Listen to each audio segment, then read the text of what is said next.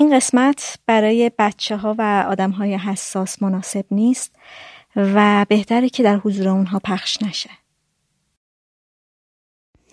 یک سال و سه ماه بعد از اعدام تو از خانه ایمان صدای بسیار دلنشینی به گوش می رسد موسیقی آرامش بخشی در فضا جاری است. دخترها در حال مرتب کردن اتاقشان هستند. بوی غذای مورد علاقه تو در خانه جاری است. و من خودم را برای شام آراستم. انگار دلم انتظار کسی را می کشد شب است و تو همیشه ساعت هشت می آمدی با چهره گشاده و اشتیاقی برای به دور هم نشستن و گرمی شادی بخش چشمانت کافی بود که خستگی ها را برطرف کند. گرچه نیستی ولی آنقدر زیستی که شاد بودن را بیاموزی و من از تو یاد می‌گیرم که با فاجعه نیست با گردنی برافراشته بسازم.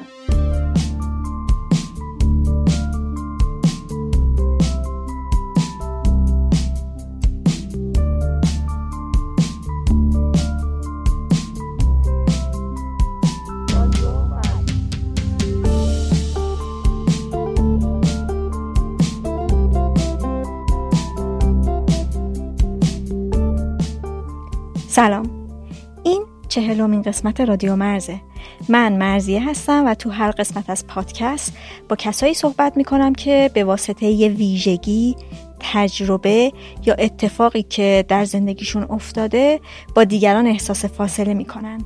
تو این قسمت با بازماندگانی صحبت کردم که حکومت یکی از اعضای خانوادهشون رو در سالهای مختلف دهه شست با اتهامهای سیاسی اعدام کرده. و این اتفاق بین اونها و دیگران مرز پررنگی به وجود آورده.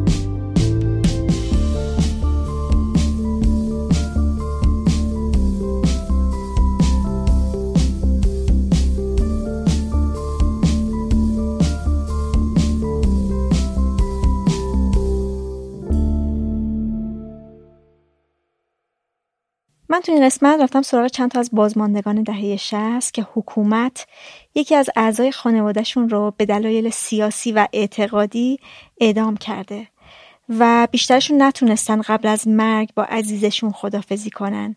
جسدش رو ببینن و از محل دقیق دفن مطلع بشن بتونن براش سنگ قبر بذارن و مراسم برگزار کنن. البته یکی دو نفری هستن که تونستن این کارها رو بکنن و باشون صحبت کردم. ولی اینکه چرا فقط رفتم سراغ بازمانده های دهه شست دلیلش اینه که خیلی از روایت های اون دهه گفته نشده و مسکوت مونده. به دلیل رعب و وحشتی که حاکم بوده به دلیل سانسور شدیدی که وجود داشته به دلیل نبود رسانه مستقل و دلایل دیگه. اطلاعات کمی از اون دوران موجوده و خیلی از این بازماندگان بیشتر والدین این آدما. حالا دیگه از دنیا رفتن و روایتهاشون برای همیشه با خودشون خاک شده.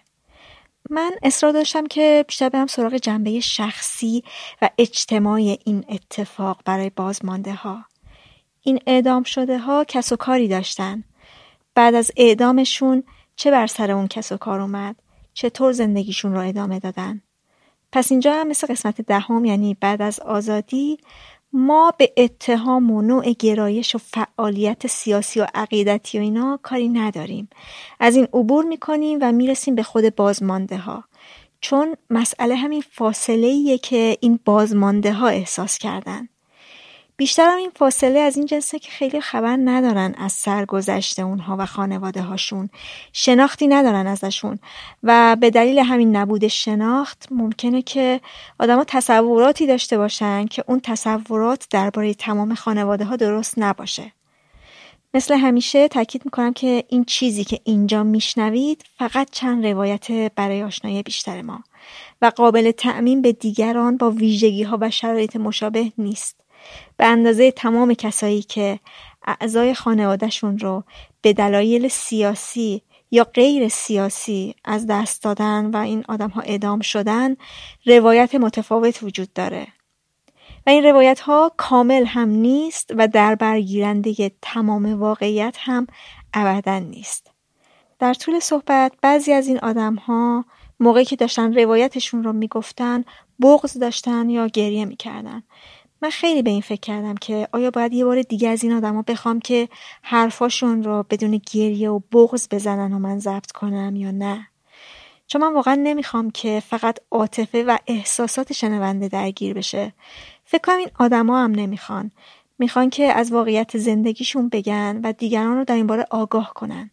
در نهایت فکر کردم که این بغض و گریه بخشی از این روایته و شاید برای بعضی ها بخش جدا نشدنی هم باشه. اینجا هم باید تفاوت ها رو دید. یکی گریه می‌کنه موقع صحبت کردن یکی نمی‌کنه. و گریه به معنی ضعف نیست یا به معنی این نیستش که این آدم و قربانی صرف هستن.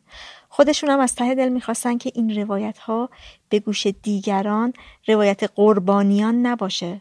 چون در قربانی بودن پذیرش انفعال ضعف و حس ترحمی وجود داره که این ها منظورم همین چند نفره که من باشون صحبت کردم خواهانش نیستن بلکه می‌خوان که حرفهاشون روایت بازماندگان و دادخواهان باشه.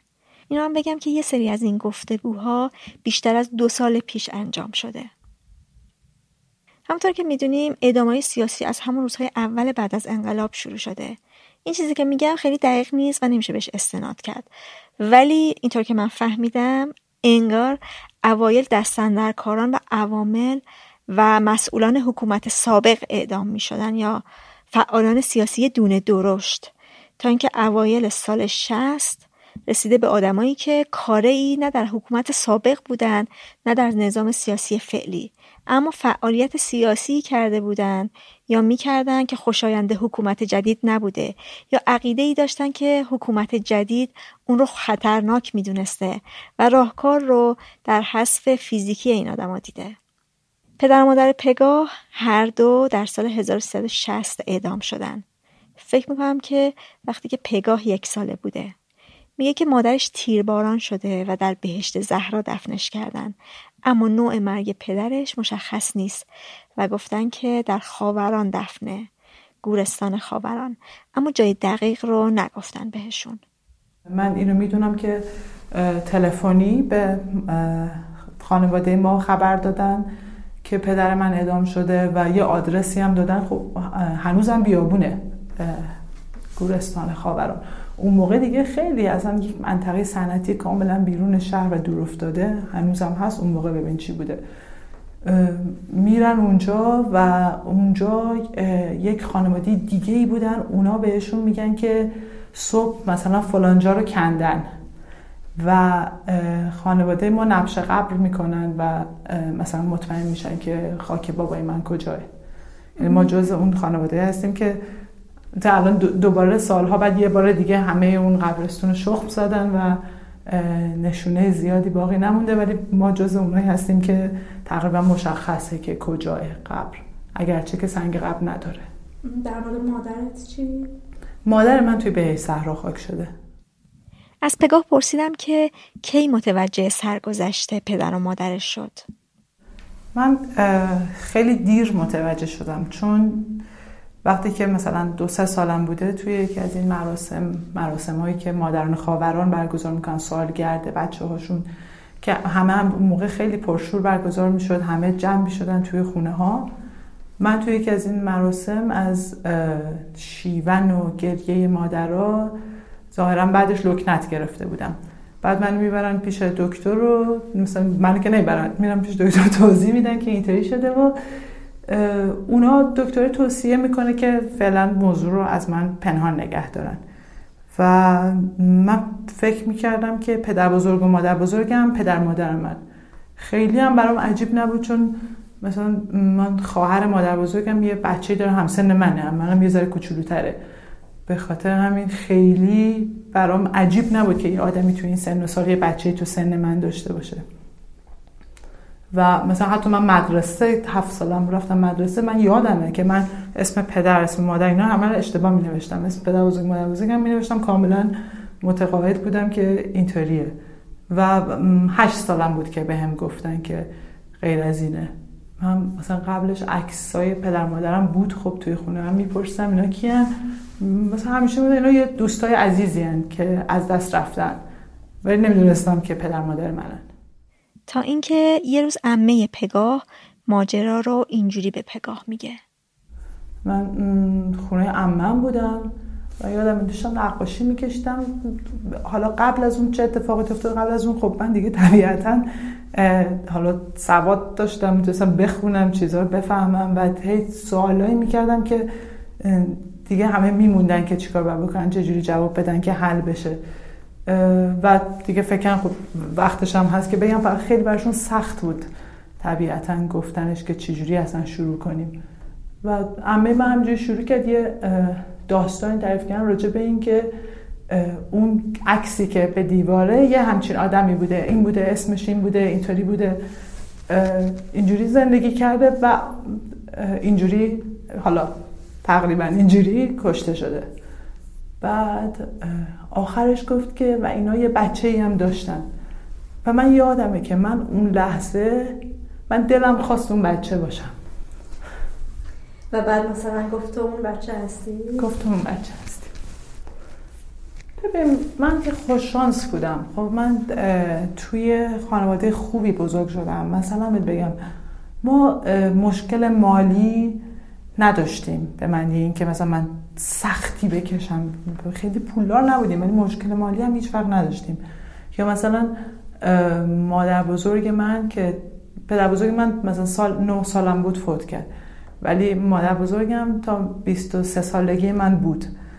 و در واقع من یک والد ثابت داشتم. من بچه های دیگه رو می‌شناسم که چون تکلیفش معلوم نیست دیگه. مثلا اول مادر بزرگ بزرگ می‌کنه بعد فوت می‌کنه میده به دایی بعد اون نمی‌تونه نگه داره میده به خاله. می‌دونید مثلا اینا خیلی آسیب می‌زنه فکر می‌کنم به بچه. در زمانهای مختلفی قصه شدم. خب ولی بلافاصله نه. بلافاصله خیلی هیجان زده شدم. مثلا یه انگار که مثلا تو قهرمان یه داستان خیلی سلحشوری جالب باشه خیلی هم به من گفتن که آی به هیچ کس نباید اینو بگی. خب طبیعتا من به آدمایی گفتم. اول به پسرم موام گفتم که مثلا باشون خیلی نزدیک بودم. بعدم تو مدرسه به بهترین دوستم گفتم که از فراش دیگه بهترین دوستم نبود. چرا؟ ببین خیلی موقع, موقع این سالی که من دارم ازش حرف می‌زنم دیگه حالا سال 68 خب هنوز در مورد این ادامات اطلاعات بسیار بسیار بسیار کمی موجوده. در موردش سکوت مطلقه. کسی راجعش حرف نمی‌زنه. چجوری از مثلا از فوت خمینی خیلی نگذشته. و خیلی جماعت زیادی از مردم ازادارم و براشون اصلا, اصلا این داستان رو نشنیدن. پذیرش این موضوع برای کسانی که هیچی راجبش نشنیده بودن بسیار سخت بود. و اگر که تو بخوای که یه بچه هشت ساله به یه بچه هشت ساله دیگه این موضوع حالی بکنه که تقریبا تمام چیزایی که داره میشنوه برخلاف اینه. و اگه احتمالا بره تو خونشون حرف بزنم اونا چیزی برخلاف این می‌خوام بگن. خیلی من و فرداش گفتم دروغ گفتم. به اون دوستم گفتم دروغ گفتم. و این ادامه دروغای خیلی زیادی شد که من در تمام دوران مدرسه به دوستام گفتم و به هر کسی که سوالی می‌پرسید. حتی الانم خیلی آسون نیست جواب راستو دادن. اون تو الان دیگه از آدم زیاد نمی‌پرسن که مثلا بابا چیکار است مامانت چیکار است. ولی وقتی بچه ای همه ازت میان این تنها سوالی دارن اینه. و مثلا آسون هم نیست فقط این نیست که بابا چیکار است مامانت چیکار است. بعد سوالا ادامه پیدا می‌کنه. بابا چند سالشه؟ مامانت چیکار می‌کنه؟ فلان. خیلی هی سوالای دنباله که یعنی تو میافتی توی یک مثلا ملقمه ای از دروغ های عجیب غریب و اینکه گفتن حقیقت سخت و سنگینه و اینکه باید از یه انگار از یه مثلا هیچ کس راجع این اتفاقات چیزی نمی‌دونی. تو تنها کسی هستی یه بچه هستی که باید پیام آور این باشه که آقا یک همچین اتفاقاتی هم در تاریخ معاصر این مملکت افتاده ما هم یه بخششیم. اون دوست مثلا ترسید از چیزی که تو براش تعریف کردی؟ یا اینکه نه مثلا اون موقع اوکی بود ولی احتمال رفته تو خونه و توی خونه مثلا ترسوندنش؟ فکر می‌کنم رفتن تو رفت تو خونه و تو خونه ترسوندنش. اول شنید و فرداش که اومد مثلا دقیقا یادم نمیاد با چه کلمه استفاده کرد ولی یه چیزی که مثلا تو مایه این که پدر مادر تو آدمای بدی بودن پس یه چیز اینطوری گفت. و من مجبور زیر کل داستان بزنم. ازش پرسیدم که مسئولان مدرسه چیزی در این باره می‌دونستن؟ می‌دونم که توی دبیرستان یعنی می‌دونستن که پدر مادر ندارم ولی اینکه داستانشون چی بوده فکر نمی کنم می‌دونستن. یا حداقل من برخوردی ندیدم که متفاوت باشه از بچه دیگه ای من ناراحت نبودم که پدر مادر ندارم ولی نمی‌تونستم. یعنی متوجه شدم که چرا خانواده من به من گفته بودن که نگو. برای اینکه حالا نمی‌تونی بری دفاع کنی از پدر مادرت یا اصلا وارد گفتگوهای بسیار غیر لازمی میشه آدم با آدم های دیگه. من خجالتی نمیکشیدم یا ناراحتی از این بابت نداشتم یا حتی احساس نمی‌کردم که بیکس و کارم مثلا. خب چون نبودم واقعا. خانوادم خیلی دورورم بودن. اصلا هیچ وقت احساس نکردم که بیکس و کار موندم الان این وسط. ولی به خاطر reaction هایی که آدم و, و کلا یه چیز دیگه هم هست. اگر یه مرگی مرگ راحت و طبیعی باشه تو آسون می‌تونی راجبش حرف بزنی دیگه نه؟ هر مرگی که یه اتفاق خیلی ناگواری افتاده باشه یه خود سخته راجبش حرف زدن. فکر کنم همین الان مثلا یه در همین بزرگسالی از آدم یه سوالی راجع پدر مادرش بکنم تو بگی فوت کردن. اگه سوال بعدی بپرسه که چجوری فوت کردن یا چرا فوت کردن حالا کل داستان عوض میشه. اگه من بخوام واقعیت رو بگم یه چیز بخوام بگم حالا نمی‌خوام بگم. می‌دونی؟ این ولی فکر می‌کنم مشترکه بین تمام کسایی که مرگ ناگواری رو تجربه کردن. شخصیت مثلا من با مادر بزرگ عمم بزرگ شدم بعد از اینکه پدر بزرگم فوت کرد من یه چیزی یه مادری برای خودم درست کردم بر بعضی تعریف می‌کنم ترکیبی بود از مادر بزرگ و عمم. و بابام هم یه چیزی از خودم در میوردم تعریف می‌کنم و معمولا وقت دوستان میومدم اونا خونه نبودن. یه جوری از گفتنش سرباز می‌زدم به جز مثلا مواقعی که تو میفهمیدی که مثلا با این آدم می‌تونی بگی به این دلیل که خانوادهشون با این موضوع سر و کار نزدیک داشتن. چون من حتی یادم وقتی که من دانشگاه رفتم که دیگه حالا خیلی دیرتر بود هنوز بسیاری از همکلاسی های من چیزی راجع به خاوران نمی‌دونستن. و این سالهای اخیره که بیشتر می‌دونن. من قبلش که نمی‌دونستم اون روزایی که مراسم برگزار می‌شد یکی از فامیلامون همیشه مسئولیتش این بود که صبح منو می‌برد بیرون با خودش میگردون سینما می‌برد پارک فلان خونهش همینجوری. تا شب وقتی که مطمئن شد که همه رفتن من برمیگشتم خونه. بعدش هم فکر می‌کنم کماکان تا یه کمی بعدش این ادامه پیدا کرد. ولی آره از پدر مادرم حرف می‌زنم ولی ولی حرف زدن راجعش کلا موضوع سنگینی بود. می‌دونی بدون اینکه یکی از طرف گریش بگیره شدنی نبود خیلی هیچ وقت. من دو تا از همه هام هم همزمان به اضافه یک شوهرم هم همزمان زندان بودن. پدر مادر منم که اعدام شده بودن. خیلی اعضای طولانی به خانواده وارد شده بود. و بعد از اینکه عمه های منم حالا به تدریج از زندان اومدن بیرون فکر می‌کنم که خیلی براشون هنوزم اینجوری راحت نبود حرف زدن راجع به اون دوران. مثلا من یادمه که یکی از عمه های من یه دفعه یک کتاب خاطرات زندان داشت میخون و میگفتش که این همبندی ما بود خب؟ و تعجب می‌گفت چطوری یادشه همه این چیزا رو؟ و معلوم بود که خودش اصلا می‌خواست که تمام ماجرا رو فراموش بکنه من فکر می‌کنم. یعنی یادآوری دوبارهش براشون خیلی دردناک بود. و همینطور برای مادر بزرگم فکر می‌کنم. و از, از راجب جوانتریاشون باشون حرف می‌زدم. راجب مثلا بچگیش نوجوانیش جوونیش ولی راجب خود مرگ خیلی کمتر. و اصلا راجب اون چند مثلا ماه و چند سالی که این اتفاق افتاد یعنی از سال 60 تا فکر می‌کنم 65 دیگه مثلا راجع این سالا کمتر حرف زدیم. ببین اینجوری بهت بگم مثلا من خانواده من از یه بخش دیگه از خانواده من پنهان می‌کردن. به خاطر اینکه فکر می‌کنم لوشون میدن یعنی سالهای سختی بوده. خیلی خیلی جدا افتاده بودن این بخش از مردم. بخشی که خانواده منم بهشون متعلق بود. آیا راحت می‌تونه بره سر خاک پدرش؟ خب گفت که مادرش بهشت زهرا دفن شده. یه دو تا قطعه هست توی گورستان خاوران که یکیش بیشتر مربوط به سال 60 و یکیش بیشتر مربوط به سال 67 تو هر دو تا قطعه گورهای دست جمعی هم وجود داره.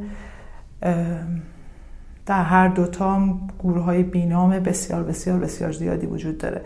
یعنی در واقع اینطوری بگم آدم های خیلی کمی می‌دونن که کجاست و اونا هم نه به خاطر اینکه کسی بهشون گفته یا مثلا سوگواری بر سر مزار کردن. اغلبشون مثلا شبونه مثلا از این مادر دیگه شنیدم که یه زن تنها شبونه اونجا قایم شده با یه پیچ گوشتی شروع کرده زمین رو کندن. آره یه پا پیدا کرده نگاه کرده نمیفهمده که این جورابه بچه منه یا نه. از یه زمانی به بعد هم سخت رفتن. آزارهایی در پی داره که هر دفعه می‌خوای بری میرم و نه که نمیرم. ولی اونطوری منظم نمیرم. حالا هم وقتشو نمی‌ذارم. همین که گیر میدن و شروع کنن پرسجو کردن ممکنه گیر بدن پرسجو کنن. مثلا شده که فیلم بگیرن از ما شده که کارشناسایی بخوان از پلاک ماشین عکس بگیرن. برای کسی دیگه اتفاق افتاده که مثلا چیشه ماشین خورد کنن پلاک بکنن یا مثلا می‌دونی یه اشکالی از ارعاب به هر حال وجود داشته. من مثلا یادمه که یه سالی من سبزه سبز کرده بودم بعد بردم که بذارم خیلی شروع کردن فحاشی کردن و فیلم هم اینجوری می‌گرفتن دوربین میوردن تو صورتمونو که گرفتیمتون خلاصه. بعد من همینجوری به یه سربازی هم گفت که ما رو بدرقه کنه تا دم در که بریم بیرون. من این سبزه رو گرفتم تو دستم و همینجوری اشک میریختم. بعد سربازه گفتش که همینجوری آروم که میومد گفت من می‌دونم حق با شماست بده من بده من. من می‌ذارم همینجوری گرفت از من. سبزه رو انداخت یا چی ولی خیلی شیرین بود اون لحظه واسه من که اینجوری آروم که میومد همینطوری گفت من می‌دونم من می‌دونم. چون می‌دونی یه حق خیلی خیلی خیلی ابتداییه. تو اصلا برای اینکه مرگ و باور کنی احتیاج داری به این. به یه سنگ. به یه جایی که می‌فهمی اینجا تموم شد قصه. از پگا پرسیدم که آیا سرگذشت والدینش باعث شده که بهش فشار بیارن که جور خاصی زندگی کنه؟ یا خودش این احساس رو داشته که باید عقیده و منش مورد قبول والدینش رو داشته باشه؟ بعد از اعدام ها مادران خاوران به همدیگه پیوستن. خب اینا هر کدوم بچه هاشون مال یه حزب سیاسی بودن. خب یعنی درست اغلبشون چپ بودن ولی خیلی هاشون با هم دشمنی های حزبی وجود داشت. هم مادرها تصمیم گرفتن که خیلی مهم نیست این موضوع. به نظر من اینطوری اومد. یعنی همشون می‌دونستن که بچه یکی مال چه حزبیه. ولی همبستگیشون غیر از این بود. می‌خوام بگم که نوع به این خودش باعث می‌شد که به نظر من که خیلی ایدئولوژیک ما رو بار نیارن. یه کمی بازتر بود این. می‌دونیم ما کس ما کسانی بودیم که آسیب دیدیم بعد از انقلاب. خب کسانی به خاطر اعتقادشون کشته شدند. خب و ما بازماندگان اون آدماییم. ولی اون اعتقاده اونقدر نقش محوری توی بزرگ شدن من نداشت. می‌دونی چی؟ اون اعتقاده به عنوان یه چیز کلی تو بخوای نگاه کنی مثلا بگی آزادی خواهی حقوق کارگر فلان چه اینا آره ها. ولی به عنوان یه مثلا خط مشی خیلی تنگ زندگی نبوده. می‌دونی چی؟ و و یه چیز دیگه هم بگم. من با مادر بزرگم بزرگ شدم. خب مادر بزرگ من چیز که نبود که پیرو اون ایدئولوژی که نبود که. مادر بزرگ من یه زن خیلی بی‌نظیر عجیب غریبی بود که از پس زندگی توی خیلی شرایط سخت بر اومده بود. و اگه ایدئولوژی به ما یاد داد مثلا مستقل بودن بود. می‌دونی؟ مثلا این بود که به عنوان زن مستقل باشی و راه خودتو پیدا بکنی. و به خاطر همین نه.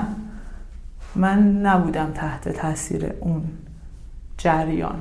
شاید اگه تو با کسانی صحبت بکنی که یکی از والدینشون باشه متفاوت باشه. می‌دونی؟ شاید اونا همچنان اون ایدولوژی رو در خودشون حمل می‌کنن. من بیشتر سعی کردم یه آدم معمولی باشم که راه خودم پیدا بکنم. نه من نه اینکه احترام نمی‌ذارم به همه آرمانخواه خیلی احترام می‌ذارم. خیلی بنظرم ویژه است. ولی نه ولی من یه آدم دیگه هم می‌دونی؟ مثلا من خیلی برای پدر مادرم احترام قائلم. و دوستشون دارم. ولی من مثلا من من راه و جور دیگه ای دارم می‌بینم. منم اون موقع دارم زندگی نمی‌کنم. می‌دونی من یه زمان دیگه ای دارم زندگی می‌کنم و من معتقد نیستم که خون تعلق داره. یعنی خون پدر من متعلق به من نیست که من الان بهش خیانت بکنم یا بهش مثلا وفادار بمونم. چون این متعلق به من باشه من می‌تونم ببخشم. اگه من بخشیدم چی؟ بعد می‌تونیم بگیم که تموم شده داستان. من فکر می‌کنم یعنی, یعنی اگه فکر کنید که جنبه اجتماعی مسئله در نظر بگیرید خون پدر من خون مادر من متعلق به خودشون بوده و از دست رفته و باید عدالتی وجود داشته باشه که اونو بپرسه نه برای من. خب برای انسانی که از بین رفته. می‌دونی من ممکنه متولیش بشم یه موقعی بخوام دنبال بکنم فلان. ولی اینطوری نیست که من صاحب اونم. می‌دونی؟ و به همین دلیل من نمی‌تونم به اون خیانت بکنم. من یه آدم دیگه هم من می‌تونم انتخاب بکنم. تو می‌تونی من به یه کاری که من کردم اشتباه بوده خیانت بوده جنایت بوده هر چی که بخوای می‌تونی به من بگی. ولی این نسبتی نداره با خون پدر من یا با خون مادر من. من خیلی آخه شبیه اونیه که میگن شما هجاب تو رایت نمی‌کنی به خون شهیدان داری بی احترام می‌کنی ما چیکار خون شهیدان داریم؟ می‌دونی؟ با تمام احترام. خب هیچ ربطی به هم دیگه ندارن دقیقا همون اگه من اون استدلال رو میپذیرم این یکی رو باید بپذیرم. من, من همه تلاشم رو کردم که اونجوری قضاوت نشم. می‌دونی نه, که یعنی یعنی شاید بهترین چیزی باشه که من دارم. خب پدر مادرم. ولی ولی عادلانه نیست که من بر این اساس قضاوت بشم. می‌دونی مثلا من می‌تونم بر اساس اینکه بعدش خودم چجوری زندگیمو جمع کردم یا چجوری پیش بردم قضاوت بشم. خب ولی حتی اگه مثلا قشنگترین بخش قصه من این باشه متعلق به من نیست در واقع. دیگران به چه چشمی نگاش می‌کنن؟ احساس ستایش و تحسین بیخودی زیاد گرفتم راستش. از آدمایی که خیلی مثلا سمپاتی داشتم بالاخره چه چه مثلا دوستان پدر و مادرم دوستانش چه مثلا دوست خودم که مثلا بعضیاشون که بعدا شنیدن که به ازم خیلی نالازم و می‌دونی مثلا اینگار که واجد ارزشی باشی از پگاه پرسیدم که آیا به دادخواهی هم فکر می‌کنه؟ من فکر می‌کنم یعنی, یعنی هیچ چیزی که جبران که نمی‌کنه که اتفاقی که افتاده افتاده. خب چیزی که یعنی توی دنیا هم اینطوری بوده. جنایت های اتفاق میفته و بعدا مثلا دادگاه هایی برگزار میشه مثلا برای میلوشویچ برای مثلا پینوش نیمچه دادگاه درست حسابی که برگزار نشد. ولی ولی به حال یه مسیری رو عدالت طی می‌کنه که هدفش این نیست که دقیقا الان ما یر به یر بشیم با هم دیگه. نمیشیم. فقط چیزهایی که میشه به دست آورد پذیرش و اعتراف به خطای عذرخواهیه و این چیزا و هر چیزی که زامن این بشه که این اتفاق تکرار نشه. خب و یاد بوده. می‌دونی به غیر از اون چیز زیادی نمیشه خواست هستن یعنی الان من مجازات هم می‌تونم در ادامش بگم و خب مجازات هم قطعا باید باشه ولی مجازات یه مجموعه است می‌دونی؟ از یک نفر دستور میده یک نفر اجرا می‌کنه یک نفر مثلا جنازه رو سوار کامیون می‌کنه یک نفر قبر رو می‌کنه یک نفر خاک می‌کنه یک نفر نمی‌ذاره کسی بره سر اون قبر. خیلی عالیه که بتونیم یقه بگیریم یقه چند نفر رو بگیریم. تا کجا می‌تونیم پیش بریم؟ و, و چه سودی خواهد داشت؟ خب، یعنی تا جایی که یعنی اشتباه نشه موافق مجازات هستم. ولی مخالف یه مجازات افراطی عجیب غریبم که مثلا برن آدم رو شکار کنن. و لازمه که اطلاع رسانی بشه لازمه که نشون داده بشه که چقدر این زشته. و اتفاقا می‌خوام بگم که توی سالهای اخیر به خاطر اینکه اطلاع رسانی راجع به این موضوع بیشتر شده خیلی بهتر شده. تو فکر بکن من, من بچه بودم من نمی‌دونستم ولی کل دهه شست برای خانواده ما که بچه هاشون رو در اول دهه شست از دست دادن بسیار بسیار سخت بوده. برای اینکه تو حتی فامیلت باید قایم می‌کردی این داستانو. الان تو اینترنت رو باز می‌کنی هست راجبش اطلاعات. آدما حرف می‌زنن. برنامه هایی ساخته میشه اسمایی شنیده میشه می‌دونیم؟ داره اطلاع رسانی اتفاق میافته خب؟ و ما صبوریم. یعنی راستش میگم من, من خیلی دوست داشتم که مادر بزرگ من می‌دید روزی رو که رنجی که کشیده به رسمیت شناخته بشه خب؟ یا مادرای دیگه. همینجوری یکی یکی دارن از بین میرن و این خیلی حریفه. ولی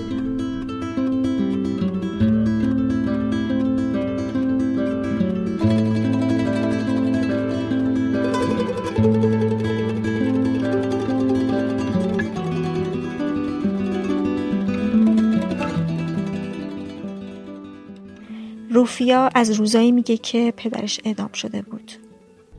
من, من رفت یعنی خواستم که گفتم بیایید اجساد رو ببینید. رفتیم تیرباران کرده بودن.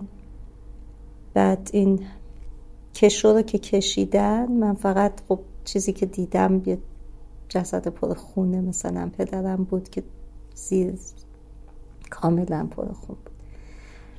تیرایی که زده بودن و اینا جاش مشخص بود. بعد دیگه ما اون شب موندیم بعد بهمون گفتن که این جایی که در حقیقت هست این سردخونه و این وسط تابستون بود. خیلی هوا گرم بود. گفتن که شست گفتن که اینجا ما جا نداریم برای اینکه مثلا الان هم دارن یه جسد از شهر از دهات میارن و ما دیگه جا نداریم نگه داریم. باید سریع اینجا تخلیه کن دستت که ما اصلا برای دفن داشتیم نه کاری می‌تونستیم بکنیم نه امکانات داشتیم که توی اون گرما نگه داریم. اینا رو گفتن ما میذاریمشون بیرون در حقیقت. خیلی شرط سختی بود. من زنگ زدم مشهد گفتم کامیون یخ چه وانت یخ بیارید یخ برسونید به ما. دیگه چند نفر اومدن. در حقیقت حالا تا فرداش که تونستیم اینا رو ترخیص بکنیم. یه عده اومدن برای مراسم تشییع. از مشهد مشهد بودیم ما. بعد اومدن و در حقیقت دیگه تا اینا آماده شد و چیز کردن. باز دوباره اون موقع تحویل نمی‌دادن بهمون. گفتن چرا آدم اومده چرا جمعیت شده چرا. به هر حال تا اینکه بالاخره تونستیم با هزار مصیبت تحویل بگیریم و بردیم یه شهر دیگه دفت کردیم. اون موقع ها اعلام می‌کردن.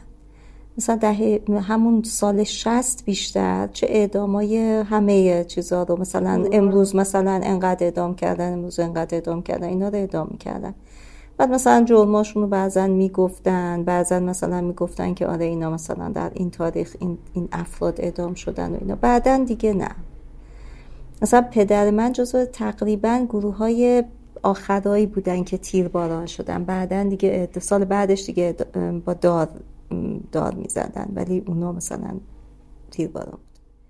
روفیا یه سال بعد از اعدام پدرش ازدواج کرد. نه من قبل از این که پدرم اعدام بشن همسرم از من خواستگاری کرده بود. ولی موکول شده بود به اینکه ما یکم بیشتر هم دیگر بشناسیم. و یکی از چیزهایی که من خیلی در چون من با پدرم خیلی و فرصت نشد صحبت کنیم راجبه یکی از چیزهایی که من خیلی دلم شکست این بود که دلم خواست پدرم ببینم راجبه این موضوع ازش بپرسم نظرش چیه. و خب نشد. نذاشتن دیگه. ولی خب بعد از این جریان همسر منو گرفتن و یعنی بعد از اینکه پدرم ادام کردن یه ماه بعدش همسرم رو گرفتن. موقع البته خب ما ازدواج نکرده بودیم. ولی ایشون رو گرفتن و چند ماهی زندان بود و به طرز خیلی خیلی عجیبی توی مثلا شهریور گرفتن آذر ماه آزاد شد. آزاد شد که یعنی اتفاقا هم همون آدمی که حکم اعدام پدر منو داده بود این جریان اتفاق افتاد که مثلا حکم آزادی اینو داده بود. و آزاد شد و دوباره آمد صحبت کرد و بعد مثلا باز دوباره چند ماه بعدش آمد دوباره مثلا مطرح کرد. دیگه ما خرداد و یک ازدواج کردیم با هم. که من دیگه آمدم تهران بعدش. ما تقریبا تقریبا که نه آخر خرداد 28 خرداد ازدواج کردیم. دو سال و یک هفته بعدش همسر منو گرفتن و تقریبا ما دو سال با هم ازدواج کردیم. یعنی طول زندگیمون بود. و دیگه یه بچه هم داشتید. بله. بچهتون چند وقتش بود وقتی همسرتون رو دوباره دستگیر کردن؟ همس... من مثلا فکر کنی یک سالش نبود دو هفته مونده بود به تولد یک سالگیش. که همسرم رو دستگیر کردن. یک سال و تقریبا سه ماهش بود که اعدام کردن. ما ملاقات داشتیم. البته از مثلا دو بار ملاقات داشتیم. دو بار ملاقات کردیم باش. بعد دو هفته یه بار بود زمانهای ملاقاتمون. تنها کسایی که اجازه ملاقات داشتن خانواده درجه یک مثل بچه بود و مادر مادر و همسر و برادر یا خواهر بالای سی سال که مثلا برادر همسر من اجازه ملاقات نداشت چون زیر سی سال بود. نمی‌تونست ملاقات کنه. بعد ما دو بار ملاقات داشتیم. دفعه سومی که من رفتم فاصله ملاقاتمون دو هفته یک بار بود.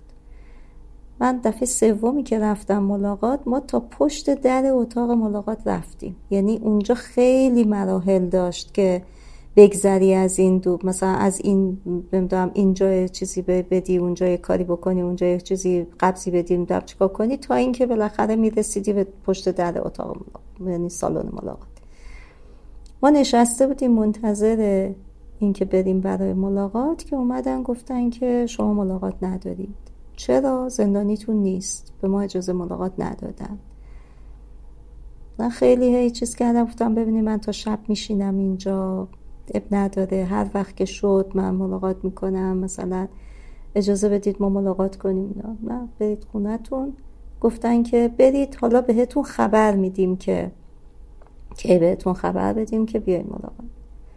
خب من تقریبا میگم که توی این دو هفته اصلا از خونه پامو بیرون نذاشتم. یعنی هر لحظه منتظر بودم که الان زنگ می‌زنن الان مثلا دوباره می‌خوان ما میریم ملاقات یا همچین چیزی و خب نشد.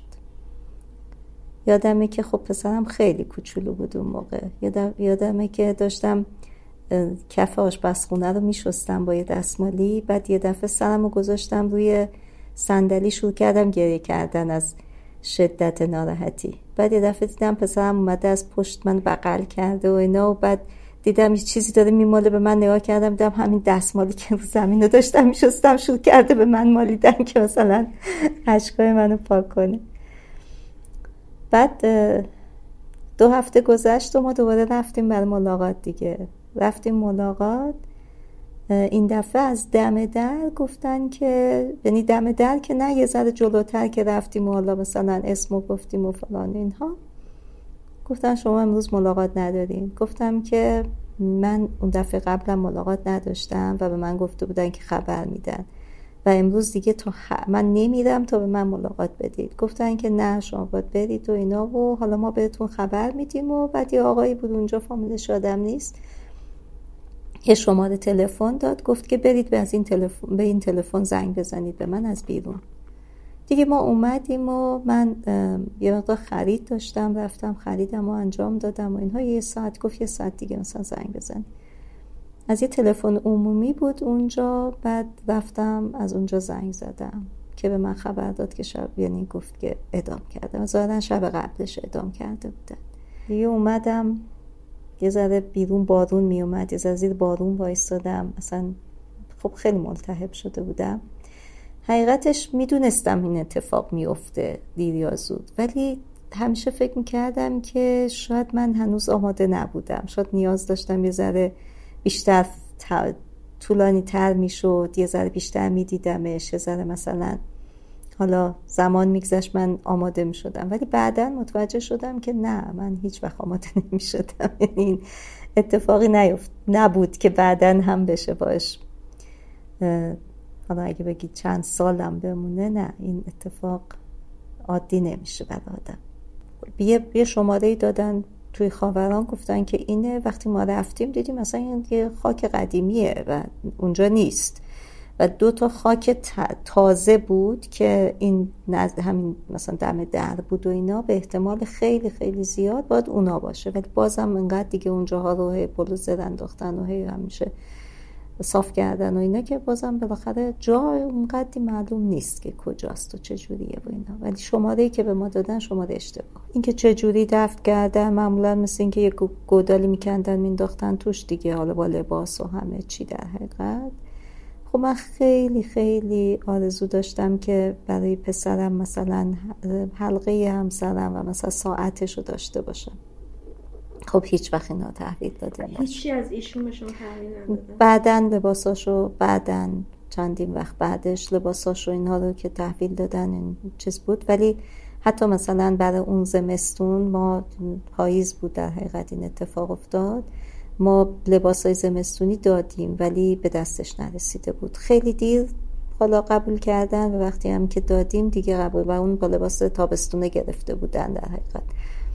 و اون لباس هم که به دستش نرسیده بود چون همون جوری که دادیم تحویل گرفتیم و وسایلش هم یه چیزایی اضافه بود توش که مال او نبود. شاید اونجا خریداری بوده کرده یا اینکه مال مثلا کسای دیگه بوده که دادن بهش چون وسیله نداشته. زندگی روفیا بعد از این ادامه چطور شد؟ خیلی مشکلات پیدا کردیم. به خاطر اینکه نه من که خب نمی‌تونستم کار بکنم اون موقع کاری نداشتم. خود اونم خیلی وقت بود که نمی‌تونست خیلی کاری به اون شکل انجام بده. بعد خب مسائل مالیمون خیلی مشکلات بود. ما اینطور مثلا اومدن خونمون رو بردن. که حتی قلک بچه من خالی کرده بودن که مثلا فکر کن شاید بگم پنجاه تا تکتومنی هم توش نبود خب اون موقع هم مثلا فکر کن دوزاری و پنجزاری و اینا بود دیگه مثلا. اینطوری بود مثلا سکه ها. واقعا این که میگم 50 تومن میگم اصلا خیلی 50 تومن مقدار زیادی پول بود. یعنی شاید واقعا چه می‌دونم خیلی کم بود توش. ولی اونم خالی کرده بودن برده بودن. و خیلی حتی وسایل مثلا پزشکیشو برده بودن. چیزای دیگه. خیلی عجیب غریب. خب از اون ور که هیچی نبود از این ورم هیچی نموند. بعد یه مصادره اموال خیلی چون همسر من جوان بود و یه سهم الارسی از پدرش به ارث رسیده بود. سهم الارث پدرش رو مصادره کردن که حتی تفکیک نشده بود. و خب من دیگه موندم همینجا. و در حقیقت مجبور شدم. خب خیلی کار کردم خیلی کارهای سختی کردم خیلی خیلی شدید. به خاطر اینکه خب کاری هم نبود اون موقع. منم خواستم بالای سر بچه یه سالم باشم. هم خیلی مسئله بود برای اینکه نگهداریش بکنم و بچه که به حال خیلی با سختی اصلا بعد از دستگیری پدرش مثلا فکر کن که این بچه خب خیلی کوچولو بود. یه فقط مامان بابا بلد بود. هی از این اتاق به اون اتاق می‌رفت دنبال باباش میگشت نمی‌فهمید چیه. اون حکایت ملاقات هم خیلی چیز عجیبی بود واقعا. بعد وقتی که به حال یه شرطی اینجوری شد من دیگه به کارهای مختلفی رو آوردم. مثلا مثل تیکه دوزی مثلا لباس مثل مثلا سری دوزی کارهای مخ... کارهایی که مثلا بتونم هم تو خونه انجام بدم و همین که مثلا یه جورایی تامین کنم زندگی رو. ولی خب شرایط خیلی شرایط سختی بود. خیلی خیلی سخت بود و خیلی سخت گذشت با وجود یه بچه کوچیکی که به حال مسائلش زیاده. ازش پرسیدم که به پسرش کی گفت و چه جوری گفت؟ به بلا فاصله بعد یه هفته بعد از اینکه همسرم اعدام شد من رفتم زندان. یه مدتی اونجا بودم. وقتی که برگشتم زیاد نبود ولی خب بهای ما خورده ای بود. با بچه نه نه. من منو خواستن اوین و رفتم و دیگه برنگشتم. وقتی که برگشتم دیدم که تمام عکس‌ها رو مثلا جمع کردن مادرم مادر همسرم یا همه جمع کرد. گفتم چرا عکسای فرهاد گفتم چرا جمع کردی؟ گفتن که بچه خیلی عصبی می شده حال پدر که نیست مادرم نیست. اصلا یه شرط خیلی خیلی سختی بود. می‌گفتن مثلا می آمده جلو عکسی دفعه مثلا پسمکشو پرت کرده یا یه چیزای اینجوری. بچه ای بود که خب حرفم هنوز نمی‌تونست اون یه سال سه ماهش بود مثلا. خیلی حرفم نمی‌تونست بزن من رفتم همه عکس رو دوباره آوردم گذاشتم. و شروع کردم راجع به فرهاد با پسرم صحبت کردن. در حدی که می‌تونست درک بکنه یا هرچی. ولی بر خود من خیلی جالب بود که اولین سوالی که این بچه کرد بعد از اینکه یه ذره حرف اومد گفت بابا کو خیلی عجیب بود. یعنی این سوال در تمام این مدت در ذهن این بچه بود ولی نمی‌تونست بیان بکنه. بعد من گفتم که بابا رفته پیش خدا. گفت خدا کو. دیگه من آچمز شدم نمی‌دونستم چی بگم. بعد خیلی ها به من گفتن که نگو به بچه. بگو رفته سفر بگو نیستش بگو نمی‌دونم چی. بعد من رفتم پیش یه روانشناسی اون موقع و پرسیدم گفتم که من باید چی کار کنم عملا این وضعیت که اون گفت که نه بهترین چیزی که هست اینه که حقیقت رو باید به بچه گفت و بچه باید بدونه. برای اینکه این یک کاخ خیالی تو ذهنش می‌سازه و وقتی که بزرگتر شد و حقیقت رو فهمید خودش و اون کاخ با هم فرو میریزن نمیشه این کاری که باید قشنگ بگی و من دیگه شروع کردم راجع به خاطرات باش صحبت کردن راجع به مسائل مختلف. ولی اتفاق عجیبی که افتاد این بود که تقریبا پنج سالش بود وقتی که بقیه زندانیا بعد از جریان سال 67 تقریبا همه زندانیا که داشتن آزاد می شدن ما رفته بودیم دیدن یکی از دوستای همسرم و برگشتیم شب خونه. داشت مسواک می‌زد یه دفعه برگشت گفت که مامان بابای منم میاد. و یه دفعه گفتم نه عزیزم بابای تو اینجوری نیست نه اون مثلا بعد گفت که نه میاد. به تو دروغ گفتن. گفتم چرا این حرف رو می‌زنی؟ گفت که تو مثلا بابای منو گفت. گفت بعد از اینکه اعدام شدن دیدی؟ گفتم آره. گفت بابای منو دیدی؟ گفتم نه. گفت دیدی؟ گفتم به به دروغ گفتم میاد.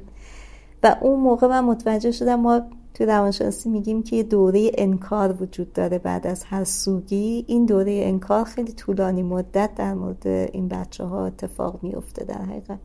ولی خب بالاخره پذیرفت بالاخره در موردش صحبت کردیم. ببین مثلا یه موقعی می‌گفت که به داییش مثلا می‌گفت که من می‌تونم به داییم بگم بابا. من گفتم نه. بابات بابات داییت داییت. دوست داشت که این کلمه رو به کار ببره. ولی خب واقعیتیه که باید بپذیرن دیگه.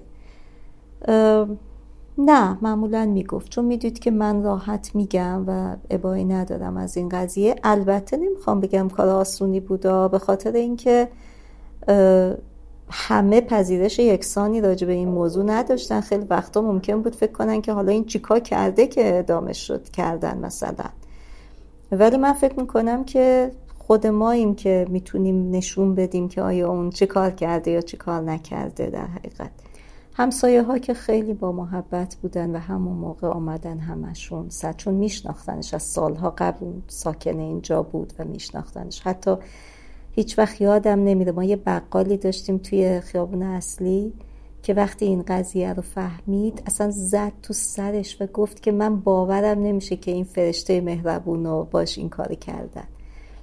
و همسایه ها خیلی با محبت همشون می‌دونستن و من می‌گفتم من مدرسهشم به محض اینکه رفتیم گفتم به معلماش می‌گفتم می‌دونی یه چیزی هست که خب فراق فراق از دست دادن از دست دادن فرقی نمی‌کنه. ولی ما فرهنگش هم خیلی نداریم. مثلا خیلی وقتا توی مدرسه یکی یکی می‌خوان بپرسن که شغل پدرها چیه. حالا این من مثلا یکی از دوستای پسرم یعنی هم کلاسیش مادرش دفعه آمد به من گفت که چیزی شده مثلا پدر همسر چیزی شده؟ اینا گفتم که آره اینطوری شده. گفت آخه معلمه اومده پرسیده و بعد می‌گفت که این برگشته گفته که یعنی پسر من برگشته سرش رو انداخته پایین و یواش گفته که مثلا نفوت کرده مثلا. گفتم آره اینطوری شده. مثلا فکر کن که می اومد از مدرسه حالا همون کلاس اول لبستان اینطوری ها مثلا زیر برگشت می نوشتن که مثلا پدر یا مادر امضا کن و من یه دفعه نگاه کردم دیدم پدرش رو با پاک کن پاک کرده. بعد من گفتم که چرا اینو پاک کردی؟ گفت ماما خودت که می‌دونی که.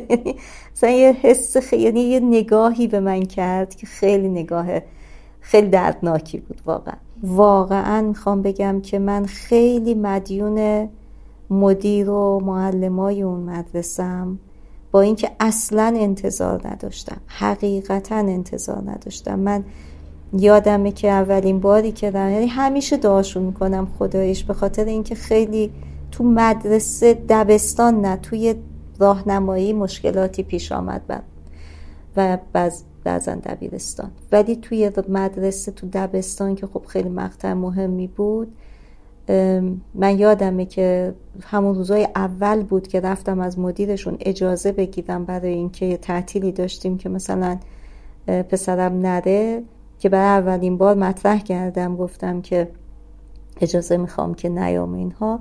مدیرشون با نهایت محبت گفت که خیلی هم چون عید بود. گفت تبریک میگم و مهم نیست فقط فرداش بیاد به من خودش بگه و اینها. و خیلی خیلی واقعا با لطف و محبت برخورد کرد. روفیا چطور احساس فاصله می‌کرده از دیگران؟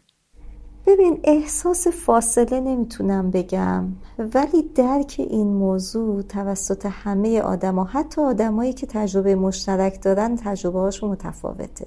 چون خانواده ها متفاوته. چون نوع شکلگیری خانواده ها متفاوته. آدم هایی که دورت هستن متفاوته. بنابراین همیشه تجربه تجربه مشترکی نیست.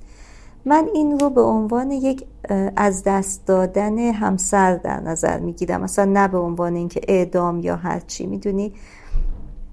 از دست دادن همسر سخته و نگهداری زندگی در شرایطی که تو خیلی مسائل دوره برات سخته. مثلا اینکه به خصوص اینکه ما خانواده خیلی کوچیکی داشتیم دیگه فقط من بودم و پسرم. ما اصلا هیچ وقت نمی‌تونستیم خیلی معاشرت هایی داشته باشیم بدون اینکه آدم های دیگه کنارمون باشه.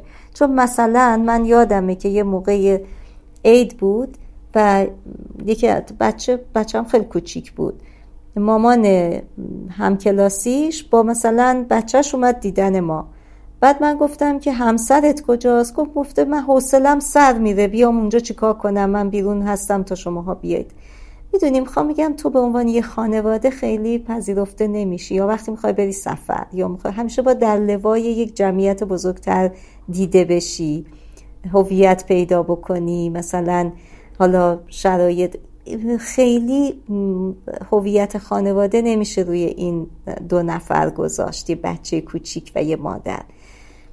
ضمن این که خب محدودیت های مالی هم بود مسائل دیگه هم بود بعدا خب من شروع کردم درس خوندن وقتی که پسرم رفت دبستان. بعد از مدتی باز دوباره شروع کردم فوق لیسانسم رو گرفتن. همه اینا با شکلای یعنی با فشارهای خیلی خیلی خیلی زیاد. و وقتی که او بزرگتر شد چرا؟ یه ذره شکل گرفتین خانواده مثلا یه ذره دیگه حالا رفت آمدامون مسافرت هامون چیزای اینا. مثلا یه جورایی بالاخره یه کمی هویت پیدا کرد مثلا. خوام بگم که من خب هیچ وقت نمی‌تونستم بفهمم که اگه کسی نمیاد معاشرت بکنه به چه دلیله که معاشرت نمی‌کنه. نمی‌خواستم من بپرسم. کلا من آدم تنهایی نبودم. یعنی آدم دورورم خیلی آدم زیاد بود خب؟ ولی موقعی که فرهاد زندان بود خیلی ما خیلی دوری آدم ها و ترس آدم ها رو من بیشتر می‌دیدم. خیلی نگرانی زیاد بود. از روفیا پرسیدم که آیا گورستان خاوران میره؟ حس خوبی ندادم نسبت به اونجا. میرم بعضی وقتا که رفتم خیلی من خیلی کم گریه کردم بعد از جریان فرهاد و پدرم. ولی اونجا خیلی مخصوصا اوایل که می‌رفتم اصلا یک جوری گریه می‌کردم که اصلا احساس می‌کردم من خجالت می‌کشم الان بقیه منو می‌بینن دارم اینجوری. ولی نمی‌تونستم جلو خودم رو بگیرم. یه مثل یه حالت یه آتش فشانی که یک دفعه منفجر میشه و یه روزنه به بیرون پیدا می‌کنه. خودم وحشت می‌کردم. از این حجم احساساتی که درونم نهفته است و یه راهی پیدا کرده الان داره میریزه بیرون. چون هیچ جوری جلو گریهمو نمی‌تونستم بگیرم. خیلی به شدت گریه می‌کرد. ولی بعدش بعد الان واقعا سعی می‌کنم مثلا اینکه آخر سالا بعضی میرن یا هرچی نه من اصلا این کار نمی‌کنم. فکر می‌کنم این حالتی که منو فاصله میندازه بین خودم و اون حسی که نسبت به فرهاد دارم. دلم نمی‌خواد فکر کنم اون توه. می‌دونی؟ یعنی حس نمی‌کنم که این خاک باعث شده که منو از او جدا کنه. وقتی که هستم احساس می‌کنم که بهش فکر می‌کنم احساسش می‌کنم با همیم یه رابطه ای داریم با هم دیگه. و اینکه فکر کنی که حالا این یه مشت مثلا استخون زیر یه مشت خاک خیلی حس خوبی نداره. به خصوص که اونجا اصلا خیلی حالت بیابونی و برهوت و هیچ حس مثلا قشنگی نداره. دونی بیشتر حس ظلمه حس, حس بدیه. حسیه که آدم رو اذیت می‌کنه. اصلا خشم نداره. خب؟ واقعا میگم به تمام وجودم اصلا خشم نداره. ولی یه چیزی رو خیلی تو خواب ها می‌بینم و اونی که یک محاکمه برگزار بشه که من بتونم اونجا بیگناهی اینها رو ثابت کنم. اینو می‌خوام. دادخواهی هم اگر می‌خوام نمی‌خوام اونها به خاک سیاه بشینن کسایی که این کار کردن. دلم می‌خواد حقیقت روشن بشه. دلم می‌خواد یه روز این پرونده ها بیاد بیرون. نمی‌دونم خیلی من وصیت نامه همسرم وصیت نامه پدرم رو دادن. این خیلی خوب بود. ولی وصیت نامه همسرم رو ندادن. خیلی رو دلم مونده. من روزی که رفتم وسایلش رو بگیرم دو سه چهار, سه چهار روز بعد از اعدام فرهاد بود. گفت هنوز نیومده. روزی که من رفتم زندان یه هفته بعدش بود. بازجوی همسرم به من گفت وصیت‌نامه‌ش رو گرفتی؟ وسایلش رو وصیت‌نامه‌ش رو؟ گفتم نه. به رفتم ندادن به هم. گفتم که میشه خواهش کنم بدید من که الان اینجام بخونم؟ گفت نه. بنابراین وصیت‌نامه داشته. ولی بعدش که من از اونجا آمدم وصیت‌نامه تو وسایل همسر من نبود. و دیگه نبود. یعنی حتی یک بار که رفته بودم دادستانی از اون فردی که پرونده همسرم دستش بود خواهش کردم. گفتم میشه خواهش کنم نگاه کنی ببینی که حسیت نامه هست یا نه. گفت نیست. این خیلی می‌دونی مثل همون انگشتر اون ساعت هست. یه چیزایی رو دلت میمونه. احساس می‌کنی که دیگه یه چیزایی خیلی سنگین بود. می‌تونستید سنگین ترش نکنید. می‌تونستی یه چیزایی رو انقدر اذیت نشه آدم بعدش. سر جریان پدرم به این فکر نکردم راستش ولی سر جریان همسرم به این قضیه فکر کردم. گفتم ما تلویزیون رو باز می‌کنیم مثلا میشنویم که 20 نفر اینجا فوت کردن نمی‌دونم 40 نفر توی سانحه فلان فوت کردن ده نفر اونجا پنج نفر. ولی هیچ وقت فکر نمی کنیم که این چند نفری که رفتن از این عالم پدر داشتن مادر داشتن بچه داشتن همسر داشتن نمی‌دونم خواهر برادر داشتن. نگاه نمی کنیم طبعات این یه عدد نیست. طبعات این یک یه فاجعه است. وقتی من می‌دیدم که مادر همسر من داره مثلا که عزیزترین کسش رو مثلا به این شکل از دست داده یا مثلا دوستاش یا کسای دیگه خودم بچم این یه جامعه رو درگیر می‌کنه. می‌دونی فقط یه خانواده رو هم درگیر نمی‌کنه. آدم ها بر اثر فقدان یه فرد تغییرات عجیب غریب درشون به وجود میاد و همه باید با این موضوع کنار بیان. اینم فقط یه چیزی نیست که هر سانحه همین اتفاقه. شما یه دفعه می‌فهمی سیل اومد مثلا چون دارم چند نفر اینجوری رفتن. خب این چند نفر آدم بودن. این آدم ها طبعات دارن و عقبه دارن و این از نظر مالی از نظر زندگی از نظر غم از نظر افسردگی از نظر نمی‌دونم بیماری هایی که تو اون خانواده وجود داره مشکلاتی که از همه اینا خیلی مسئله است پشت سر قضیه. که این مدیریت خیلی بزرگ می‌خواد. راستش یه دفعه من داشتم یه برنامه فکر می‌کنم مال... یه برنامه مستند بود از تلویزیون داشت پخش می‌کرد. یه خانمی ایرانی هم نبود یه مستند خارجی بود داشت پخش می‌کرد. یه خانمی داشت می‌گفت که سیل آمد و من جلوی چشمم یک خانواده پنج نفره بودیم چهار نفرشون رفتن و من موندم. من خیلی تکون خوردم از این صحبت. بعد با خودم فکر کردم که من همسرم رو از دست دادم و اینجوری دارم دارم به قول معروف بال بال می‌زنم که این زندگی رو حفظ بکنم. اگر من یک دفعه چند نفر از اعضای خانوادم رو اینجوری از دست می‌دادم چطور می‌شد؟ چی کار باید می‌کرد؟ و بعد اون موقع متوجه شدم باید آدم خیلی قوی باشه تا بتونه یه همچین شرایطی رو از سر بگذرونه و بتونه خوب از سر بگذرونه. می‌دونی؟ یعنی زانو نزنه در مقابلش. بتونه مستقیم وایسه و نه فقط خودش رو بقیه رو هم حفظ کنه تو این جریان.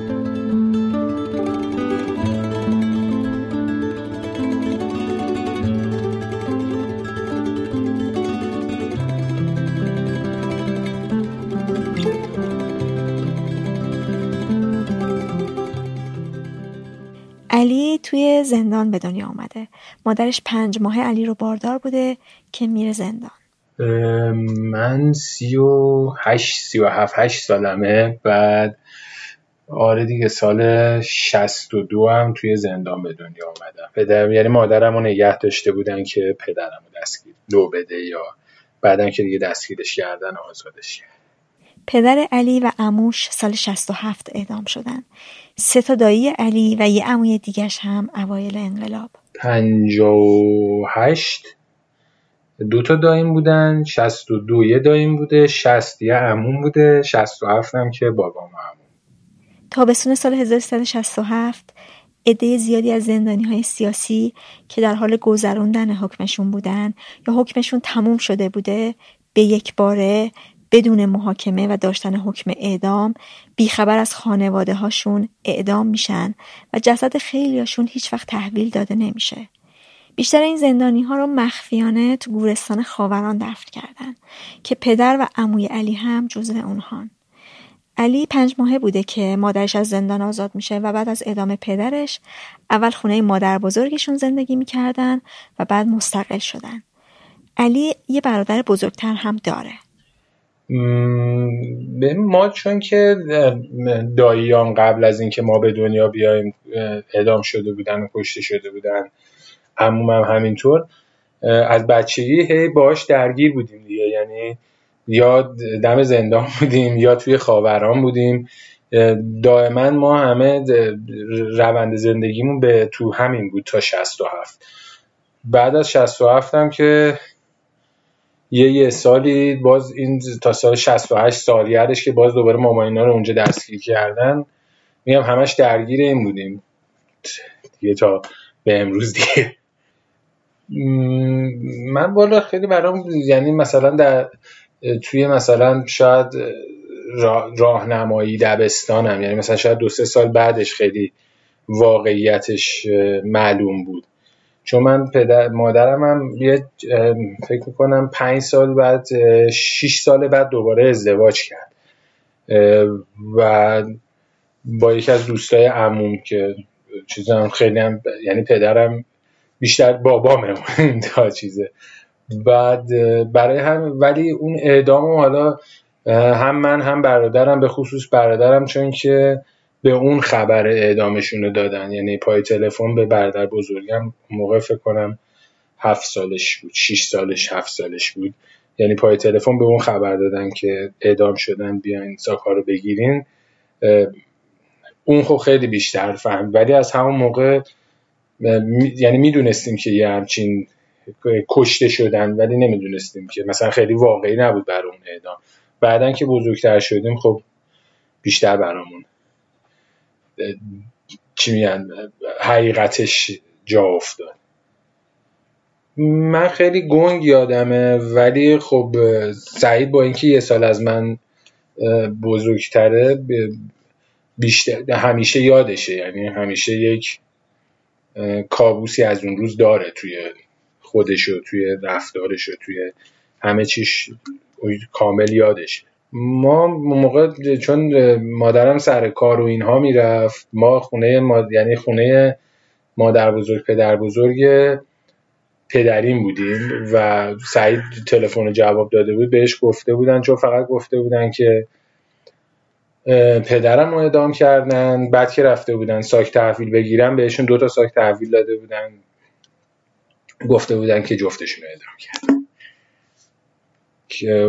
ولی به سعید گفته یعنی تلفن رو به کسی یعنی کسی دیگه هم جواب نداده. بهشون گفته بودن که بیاین ساکشون بگیرن. چون موقع ما از اردی بهشت و خورداد می‌دونم ملاقات نداشتیم و توی شهریور که همه می‌دونستن یه اتفاقی افتاده دیگه بعدش که شروع کردن به خانواده ها زنگ زدن دیگه هر کی زنگ زدن می‌دونستن واسه چی زنگ زدن دیگه.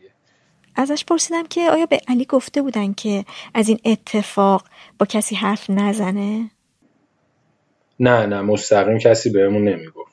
یعنی به خصوص ما مادرمون اصلا اینجوری نبود که بخواد قایم کنه یا به کسی نگه ولی یه یه حالی جلو آدم می‌گرفت که اینو بگی دیگه. یعنی میفهمیدی که باید این حرفی نیست که توی مدرسه و توی جمع و اینها بزنی. اون موقع که توی زندان بودیم یعنی زندان بودن بابا اینا و می‌رفتیم معمولا مدرسه تو جریان بود. یعنی ما نمی‌گفتیم نباید می‌گفتیم ولی کن که معمولا مدرسه تو جریان بود. چون ما وسط هفته مثلا یه روزایی میبردنمون ملاقات یا به هر حال خانواده ها اطلاع می‌دادن مدرسه ها می‌دونستن. و خب ما یه سری بچه هم سن و سال بودیم که خانواده هم با هم دوست بودن همه دائما حواسشون به همدیگه بود. نمیذاشتن خیلی به بچه ها سخت بگذره واقعیت. ولی خب تا من میگم من مثلا برام سال 68 بیشتر اون مثلا مراسم سالی که بود و اینها بعد ریختن خانواده ها رو گرفتن و اینا. ما توی خاوران تنها بودیم بچه بودیم خیلی برام ترسناکتر بود تا خود قضیه اون مثلا سال 67 آیا نداشتن پدر منزویش کرده بود؟ بچه ها خیلی عکس هر بچه فرق می‌کرد دیگه. ولی منزوی شدن توی اون جمع کار سختی بود راستشو بگم. چون که ما میگم یک عده بچه زیادی بودیم که دم در زندان با هم بزرگ شده بودیم توی خاوران با هم بزرگ شده بودیم و همه هم سن و سال بودیم. در نتیجه مثلا اگر سال کسی بود می‌رفتیم خونشون به ما خوش, خوش میگذشت کلمه درستی نیست. دور هم بودیم دیگه اینجوری نبود که کسی منزوی بشه. من چیزی که یادم من, من خودم بیشتر در بیشتر اگه حرف می‌زنیم در مورد خانواده ها بود. یعنی حال مادر بزرگامون یا حال مادرامون بیشتر سر یعنی در, مورد زنده ها درستش شاید بگم حرف می‌زدیم. بعدا که یه ذره بزرگتر شدم نه. بیشتر سر اینکه اصلا می‌خواستم کنجکاوی سرم که ببینم چی اصلا به چه دلیلی چی شده.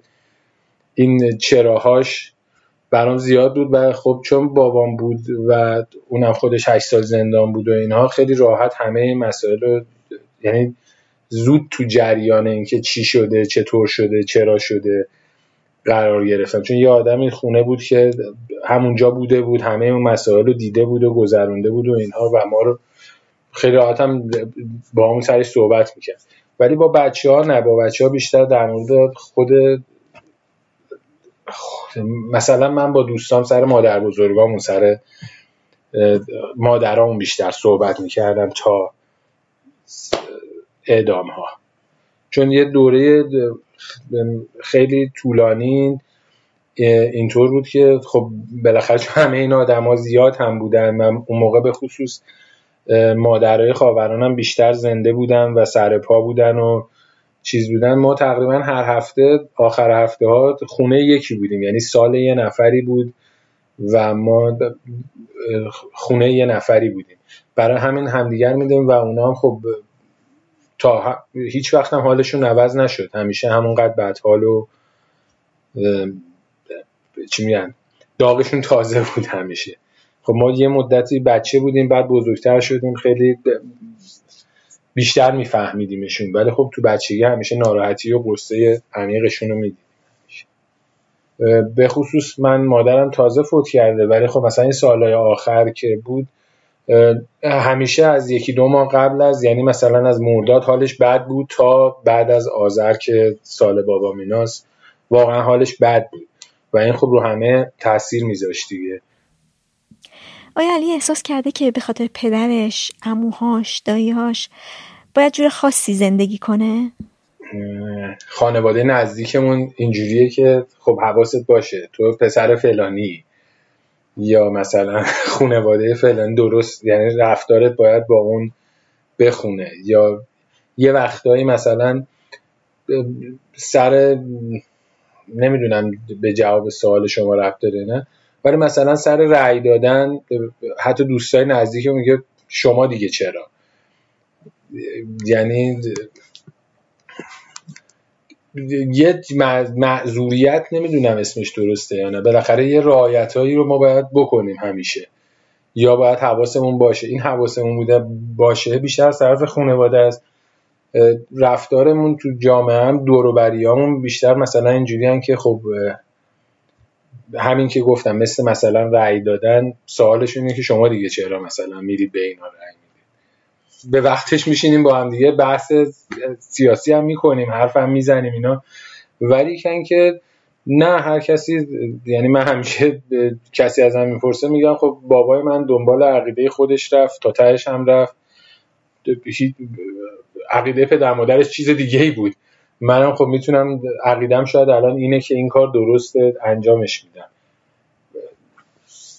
بر اساس عقیده خودم و چیزی که استنباط می‌کنم رفتار می‌کنم نه بر اساس اینکه پدر بالاخره رون تاثیر داره. هم پدرم هم شرایط خانوادم به اون چیزی که اونا بودن نزدیک در هر صورت. ولی که تهش نه تصمیم خودمونه.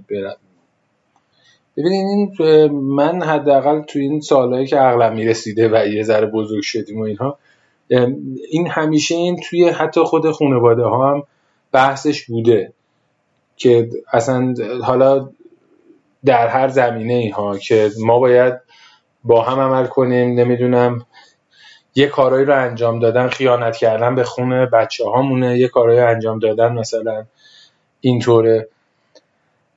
ولی خیلی شبیه شرایط ما خیلی شبیه خانواده شهداست. فقط شهده رسمی هم ما غیر رسمی.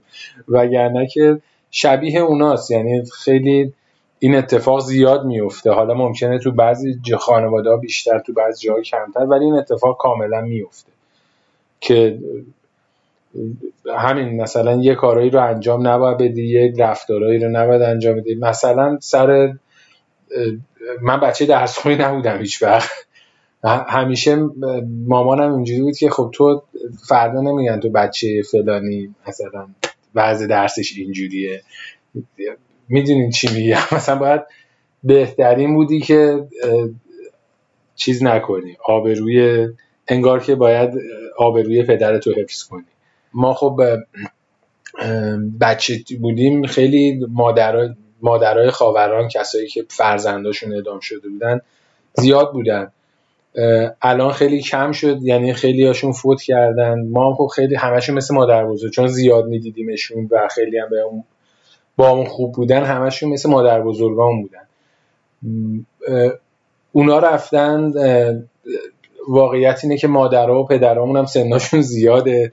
خیلی الان حتی تو ماها هم بحث اینه که خب حالا بعدش چی؟ چجوری باید پیگیرش شد. چی کارش باید؟ یعنی بحث دادخواهیش خیلی بحث پررنگیه. حداقل برای من خودم و بچههایی که می‌شناسم دور برم این خیلی بحثه.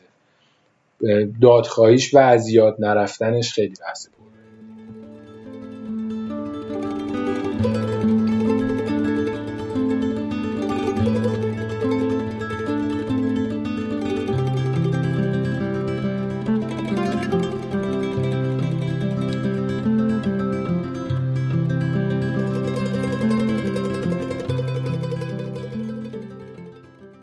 مسعود 25 ساله بوده که برادرش اعدام شده در سال 1367 برادرش ازدواج کرده بوده و یه پسر کوچیک داشته.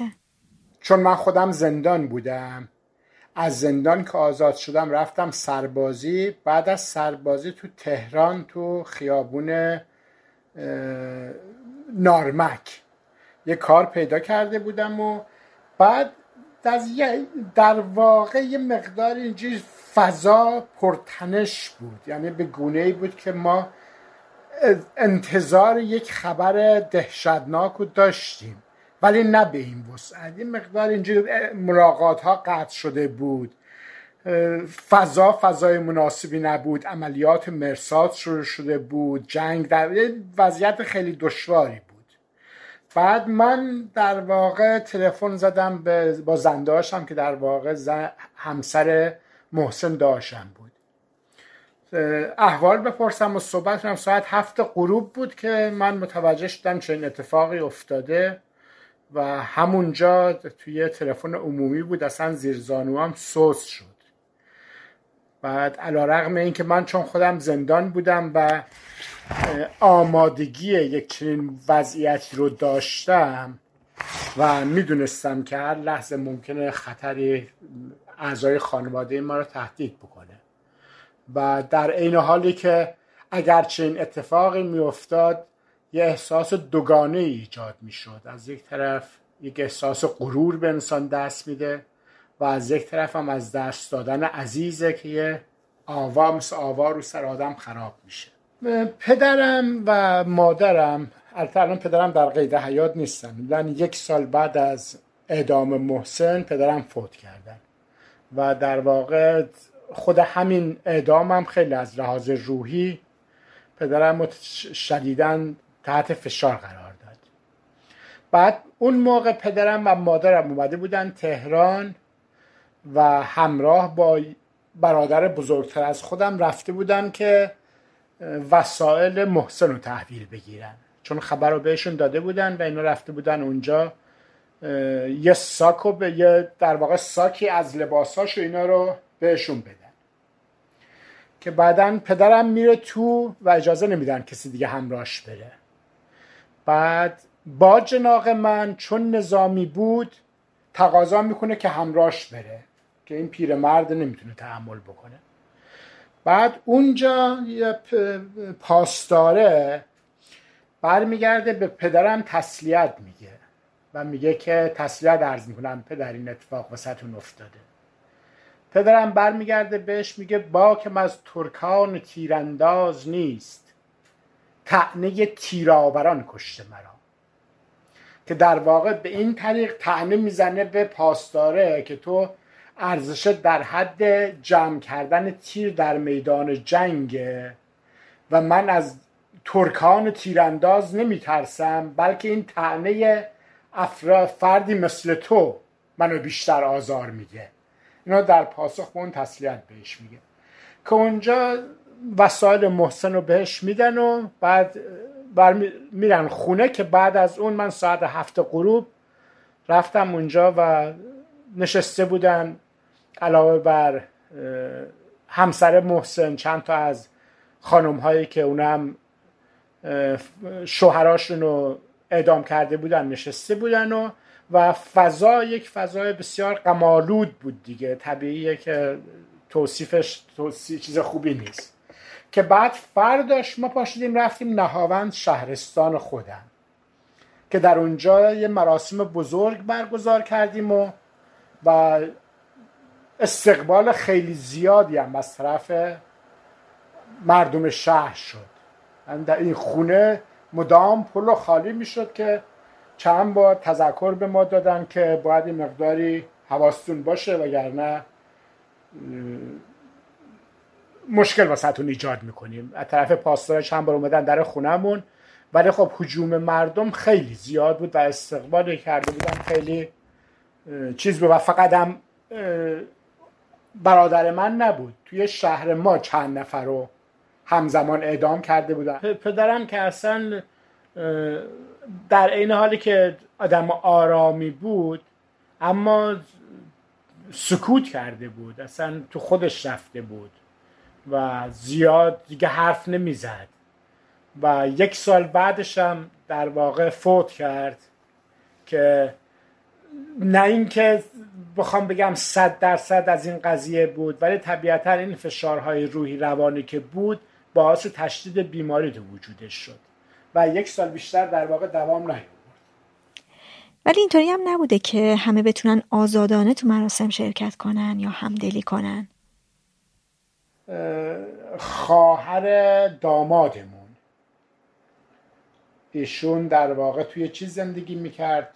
تو توی یه بخشی از دادگاه های دادگاه ها و اینا شغلش بود. دقیقا شغلش نمی‌دونم چیه.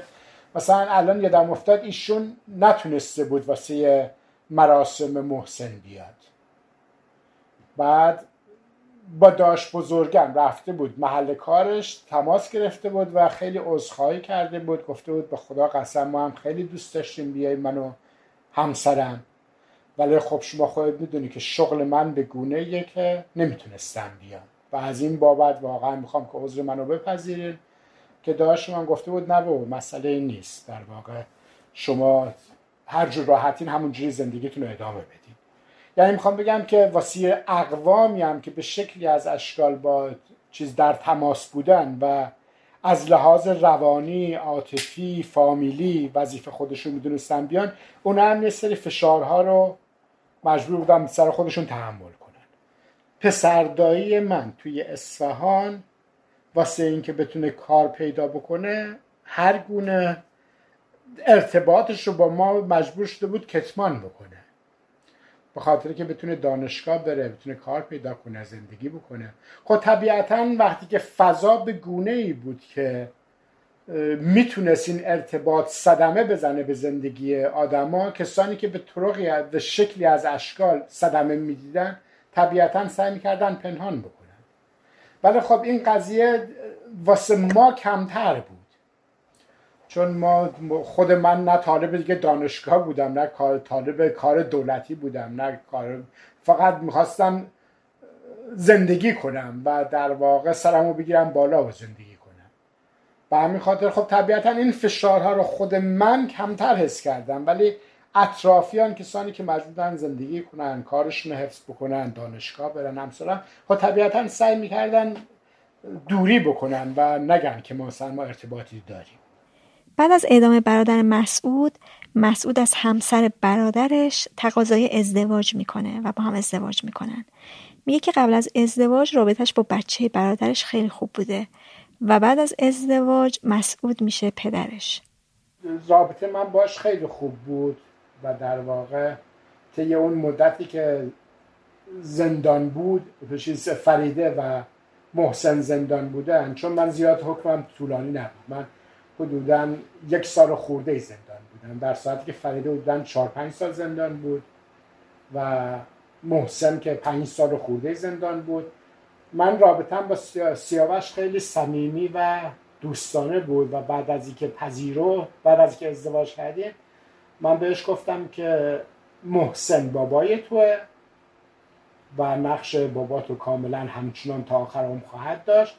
من به عنوان پدر وارد زندگی تو میشم. و همین خاطر به محسن میگه بابا محسن و من میگه پدر. آره. و همین خاطر خیلی راحت پذیرفت و هیچ مشکل خاصی مطلقا پیش نیومد چون رابطه هم خیلی صمیمی و دوستانه بود از قبل. من حدودا یک سال و نیم پیش برادرم فوت کرد سرطان گرفته بود. من اونجا متوجه شدم که چقدر می‌تونه در واقع مرگ با مرگ متفاوت باشه. اینجا خیلی احساسات من متفاوت بود با احساسی که نسبت به محسن داشتم. محسن یه احساس غرور سربلندی همراه با یک اندوه عمیق توی ذهن و شخصیت ما بود. یعنی فقط غم و اندوه نبود. در کنار غم و اندوه یک احساس سربلندی افتخار از اینکه با آرمانهاش پایبند بوده به عقایدش پایبند بوده توی ذهن ما وجود داشت و در عین حال از اینکه مجبور شد در این راه در واقع جانشو بذاره خب اندوه اندوهگینمون می‌کنه. شما هم فلسفه که میپذیریم فلسفه مرگ نیست. ما فلسفه زندگی رو در رأس تمام امور قرار میدیم خب این مسئله مقداری دوگانه بود. از یک طرف فضای افتخارآمیز تو ذهن ایجاد از طرف فضای اندوه. ولی این مسئله در رابطه با برادرم که یک سال پیش فوت کرد فقط اندوه بود. اندوه از دست دادن عزیز فقدان خلع روحی. ولی محسن اینجوری نبود. محسن فقط ما با خلع و اندوه مواجه نبودیم. افتخاری هم پشت این قضیه وجود داشت. اون خاطراتی که بیشتر واسه من هست زمانی بود که ما باغ داشتیم. و این در واقع باغ اجاره می‌کردیم تو تابستان تابستونا. بعد می‌رفتیم اونجا گردو میچیدیم سیب میچیدیم آلبالو میچیدیم چیزای مختلفیم ما مدام در حال کار جمعی بودیم و مدام ارتباط جمعی با هم داشتیم. و حالا یه خاطره کوچولو که مثلا من بگم ما خیلی دوتامون آلبالو دوست داشتیم. می‌رفتیم یک کاسه پر آلبالو میچیدیم. چون تابستون هم هوا گرم بود اوایل تابستون اینو میفرستادیم تو دل و آب میفرستادیم تو چاه آب. میذاشتیم یه دو ساعت اون تو بمونه. کاملا خنک می‌شد. میوردیم بالا نمک می‌زدیم نشستیم دوتامون یکی اون یکی من. من محض اینکه دوتا بخوردم اون می‌زد دست من. که یکی یکی بخوریم. کاسه رو تهش رو در یعنی بیشتر رابطه بسیار عاطفانه و عاطفی و دوستانش تو ذهنم پس که کمم نیست و خیلی زیاد.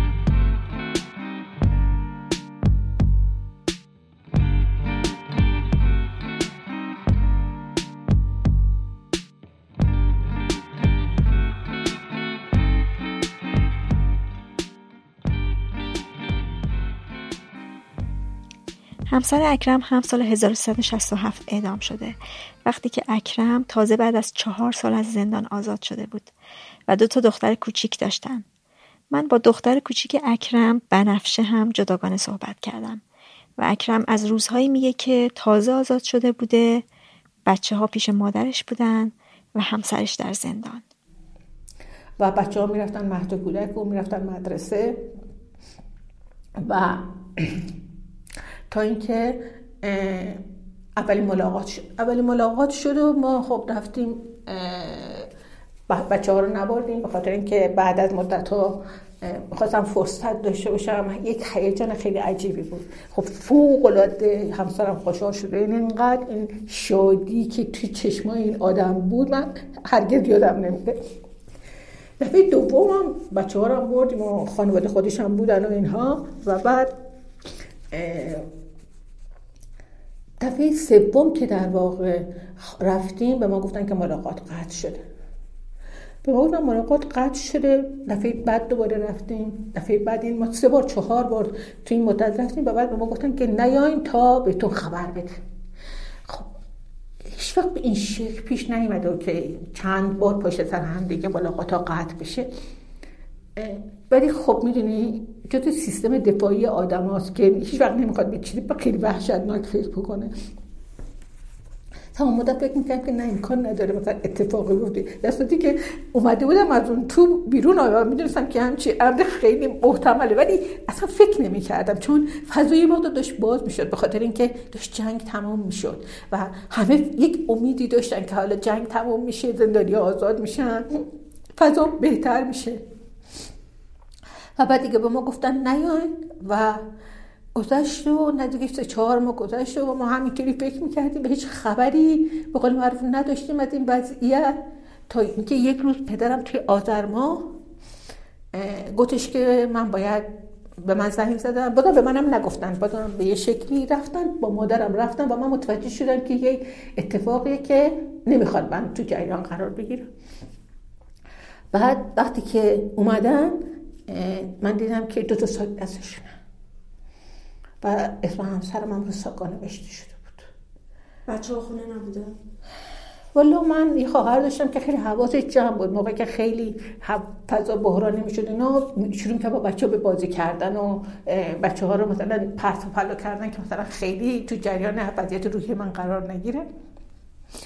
و من متوجه شدم یعنی ساکو رو که دیدم متوجه شدم که دیگه تموم شده موضوع.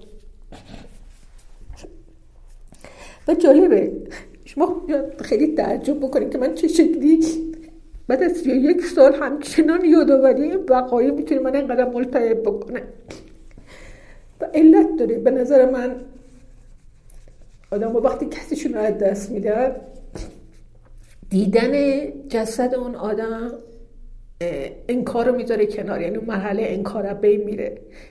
بعد تو مراسم می‌گیری گریه می‌کنی نمی‌دونم سر خاک میری هفتم می‌گیری چهلم می‌گیری سال می‌گیری همه اینا کمک می‌کنه به تو که با این نبودن با این فقدان تو آگاه بشی. ولی این اتفاقا هیچ کدوم در مورد ماها نیفتاده. یعنی ما همه به یه شکلی من خودم رو در مورد خودم بخوام بگم. من انقدر اون چند ماه رو سخت گذرانده بخاطر که مطلقا نمی‌خواستم جلو بچه گریه کنم. بچه ها رو هم مراسمی که گرفتیم گذاشتم کنار یعنی بچه رو فرستادم یه جای دیگه. به اینکه بچه ها شاهد گریه های من نباشن یا شاهد اینکه دیگه پدرشون نیست نباشن. و خیلی جالب بود. من موقع پیش دکتر روان پزشک می‌رفتم خاطر اینکه اصلا گریه هم بند نمیمد بعد اون دکتر برگشت گفتش که مطلقا نباید به بچه ها بگی. بچه ها قادر نیستن تو این سه مرگ, مرگ رو درک بکنن. در که خب الان یه جوری دیگه برخورد میشه. الان کاملا میگن که بچه ها باید تو مراحل باشن تا باور بکنن. و خب مراسم خیلی بزرگی هم گرفته شد. تمام دوستاشون اومدن. خب تمام مدت من سعی می‌کردم که یه چیزی دیگه از خودم نشون بدم. به جایی که گریه کنم به جایی که این رنجم رو به شکلی بیرون بریزم. رفتم در قالب زنی که خیلی مقاومه. یعنی حتی این واکنش هم این سوگ رو به عقب می‌داده تو وقتی که نتونی طبیعی رفتار بکنی همه اینا خیلی روی همدیگه اثر می‌کنه و بعدا خب به یه شکلی خودشون نشون میده. من از اون روز فقط یادم که یک بلیت سفید تنم بود و یک گل سرخی روی لباسم یک نفر اومد نصب کرد و بعد یک موسیقی که تو فضا پخش می‌شد. و یک شعر رو دیوار نوشته شده بود که من خودم خواسته بودم که بنویسم شعر پولروار بود.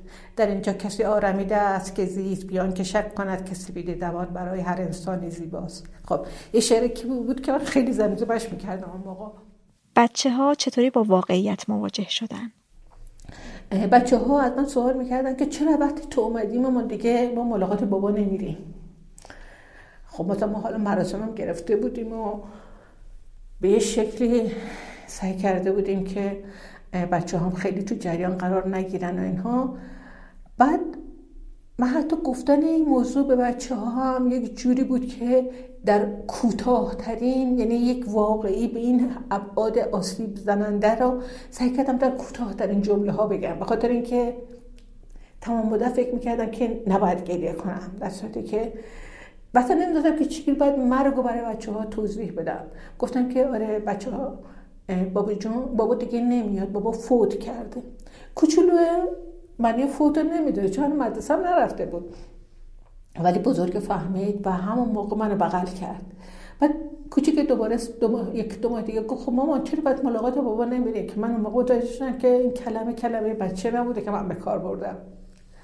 و بعد براش توضیح دادم و بعد اون موقع اونم گریه کرد. چیزی که در واقع یه تمایز ایجاد می‌کرد بین من و دیگران این بودش که یه فاصله ایجاد شد یعنی من همیشه فکر می‌کردم که باید به شکلی خودم رو ببرم در قالب کسی که می‌تونه بدون وجود همسر یه خانواده موفق درست بکنه. خیلی انرژی گذاشتم واسه اینکه همچی کاری رو بکنم. موفق نبودم. من خودم می‌دونم که موفق نبودم. بخاطر که اساسا نمیشه. یعنی وقتی که شما نگاه می‌کنی هم خود من یک مرحله پر از رنج اومده بودم بیرون و خودم در ساختن به قول که خانواده به قول من طبیعی و سالم و موفق حمایتی نمی‌دیدم ولی من خودم هرگز قادر نبودم این روایت رو با بچه ها داشته باشم. ولی من یک کتاب می‌خونم توی یه دوره دستم افتاد یه کتابی که یکی از دوستانمون که با من هم تو زندان بود و روایت اون سالها رو نوشته. من یک کتابی میگم این کتاب سه روز دست من رسید و من بعد میخوندمش به سرعت و بهش می‌دادم. دلم هم نمی‌خواد بچه ها بخونن چون مو به مو وقایع اون شرایط رو نوشته بود. وقتی که میخونمش مثلا تا ساعت سه صبح چهار صبح و حتی یک جایش اشاره می‌کنه من نمی‌دونم از کجا نویسنده فهمیده بود. روایت می‌کنه از پدر بهار بچه ها که به کسی که می‌خواسته به گوشتش میگه که من دوتا بچه دارم. من موقعی که این قسمت رو داشتم میخوندم ساعت چهار صبح بود. کتاب دیگه نتونستم ادامهش بدم. و رفتم کنار پنجره پنجره رو باز کردم. خونه اون طبقه چهارم بود. مردم نگاه... خونه های مردم رو نگاه می‌کردم. بعد فکر می‌کردم از میون این هزاران خونه کدومشون می‌دونه که همچه اتفاقی تو این مملکت افتاده. مطمئن بودم خیلی خیلی خیلی کم می‌دونن یعنی یک شرایطی به وجود من که فقط خانواده ها و بستگان اونها در واقع این ماجرا رو می‌دونستن. از تمام جریانات مخفی نگه داشته شد. خلاصه من وقتی که می‌رفتم سر کار بچه ها کتاب رو پیدا کرده بودن. ظاهرا خیلی خوب بلد نبودم جاسوسی بکنم. خلاصه متوجه شدم که به خصوص دختر کوچیکم خیلی از قسمتش رو خونده بود و می‌دونست. و بعد بعدها به من گفتش که تو فکر می‌کنی که اون کتابی که اونجا گذاشته بودیم ما نخوندیم ما تو ما خوندیم. حالا از این طریق متوجه شدن که ولی خب اصلا ببین اینکه تو بدونی و اینکه حرف بزنید دو تا ماجرای متفاوته. ما هرگز قادر نشدیم راجع به این موضوع با هم دیگه دیالوگی داشته باشیم. فقط بزرگ شده بودن و با هم نمی‌تونستیم به قول معروف به مسئله صحبت بکنیم. ولی چشماشون میدرخشید. وقتی من باباشون حرف می‌دادن که مثلا اینطوری بود اینطوری بود. یا مثلا فوق العاده خوشحال می‌شدن. وقتی فامیل مثلا از مهربانی های اون می‌گفت. و خیلی این جنبه ها کاملا من تو چشماشون متوجه می‌شدن که یه آدمی که مثلا فقط شاید سه بار چهار رو مثلا پدر اینا رو دیده بود مثلا تا اینا رو می‌دید خب خیلی عادی رفتار می‌کرد. میومد وقت از خوبی های پدرشون می‌گفت و اینو فوق العاده خوشحال می‌شدن. چیزی که من قادر نبودم به زبون بیارم. ماجرا از دیگران هم مخفی شد. من حدودا میشه گفتش که تا سه چهار سال اخیر حدودا در هیچ جایی که من نمیشناختن نمی‌گفتم که مثلا همسر من اعدام شده. البته دوستان هاشون که می‌دونستن که جایی که آدمی که غریبه بود نمی‌گفتم. یک ترس یه ترس نهادینه شده. یه ترسی که تو یا یه جور اهمیت خیلی زیاد برای این واقع قائل شدن که تو باید در شرایطی بگی که اصلا بشه فهم بشه این موضوع. ولی خب نه الان چهار پنج ساله خیلی سریع. مثلا توی شرایطی که پیش بیاد که بشه بعدش صحبت کرده اینها میگم متها دیگه اون خشم تو وجودم نیست. بیش از هر چیزی این ظلم است که خیلی کمک می‌کنه که من دفتر روایتش بتونم بکنم بدون که خیلی هم موضوع رو رومانتیکش بکنم به خاطر اینکه بیش از هر چیزی باید واقعیت اینا رو من در تمام این سالها وقتی که شروع می‌کردم راجع به این آدم صحبت کردن خیلی تاکید روی مسئله داشتم که اینها یک حقیقتی رو بهش معتقد بودن که تحمل نشدن. اینا یه دیگری بودن برای حکومت که قادر نبودن این رو تحمل بکنن. خیلی این روی این مسئله تاکید داشتم که این حقیقتی که اینا بهش معتقد بودن اون عدالتی که اینها بهش معتقد بودن این شرایطی که برای محرومین می‌خواستن این حقیقت ها باید گفته بشه. نباید اونها به عنوان قربانی تلقی بشن که بهشون ظلم شده. یعنی این به نظر من ظلمه به اوناست که بخوام اونها رو انقدر کوچیک بکنه که بهشون ظلم شده. به نظر من یک حقیقتی توی وجود اینها وجود داشت یک واقعیت و یک اندیشه تو این افکار وجود داشت که نمی‌شد تحمل بشه و برای همین در واقع کنار گذاشته شدن.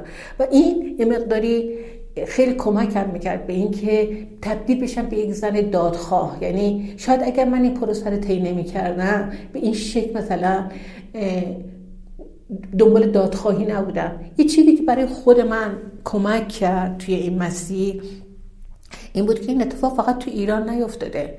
یعنی وقتی که ما نگاه می‌کنیم می‌بینیم که تو خیلی از جاهای دنیا این اتفاق افتاده. این سربنیز کردن های دست جمعی و بعد اونجا بود که من متوجه شدم که سالیان ساله که مادران شنبه در استانبول در میدان معروفش جمع میشن و عکس فرزندانشون رو می‌گیرن. به خاطر اینکه در دهه هشتاد تعداد بسیار زیادی از دخترها و پسرها سر به نیست بشن و هیچ اثری از اونها وجود نداره. اونها حتی چی جا را ندارن که بدونن دفن شده یا نه.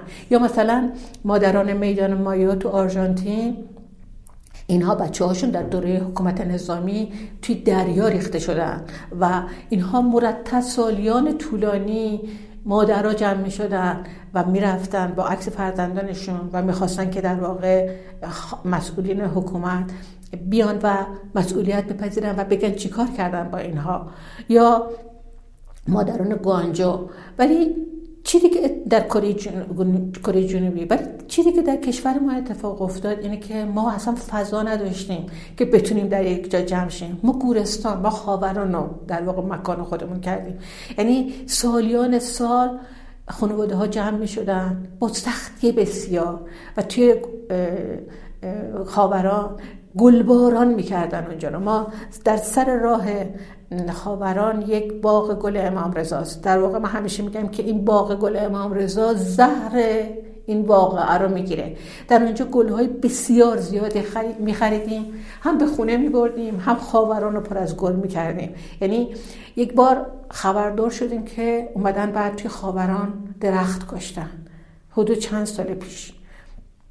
یعنی تلاش هایی کردن که اساسا اونجا تبدیل به پارک کنه. این یعنی اصلا صورت مسئله رو پاک بکنن. خب خانواده ها مادرها همه جمع شدن درختها رو در آوردن با وجودی که کلا این خانواده ها به محیط زیست و به طبیعت خیلی علاقه مندن و خیلی توجه دارن. ولی اینکه اونجا تبدیل به پارک بشه و شکل اون قضیه به قول معروف دگرگون بشه و اصلا کی بود کی بود من نبودم به قول معروف بشه که اصلا اینا اینجا یه پارک و ادامه همون فضای گلستان بهایا هستش. رفتن و نگذاشتن که همچین کاری رو بکنن.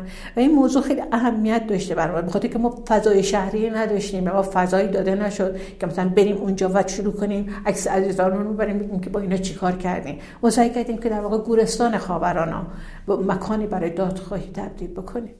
از اکرم پرسیدم که هیچ وقت نگاه قضاوتگر بچه هاش رو حس کرده. اینکه خب اونا می‌تونستن یه زندگی معمولی داشته باشن ولی حالا نداشتن. آره به نظر من یکی از بچه های یکی از دختر اولم خیلی قضاوت رو نمی‌کنه. شاید به خاطر اینکه می‌خواد منو رعایت بکنه. ولی خب کوچکتره چرا؟ که چه شکلی شما ها جلوگیری نکردیم از بچه دار شدن برای اولین بار من متوجه شدم که دارم چیز میشم مورد سوال قرار می‌گیرم. یعنی واقعا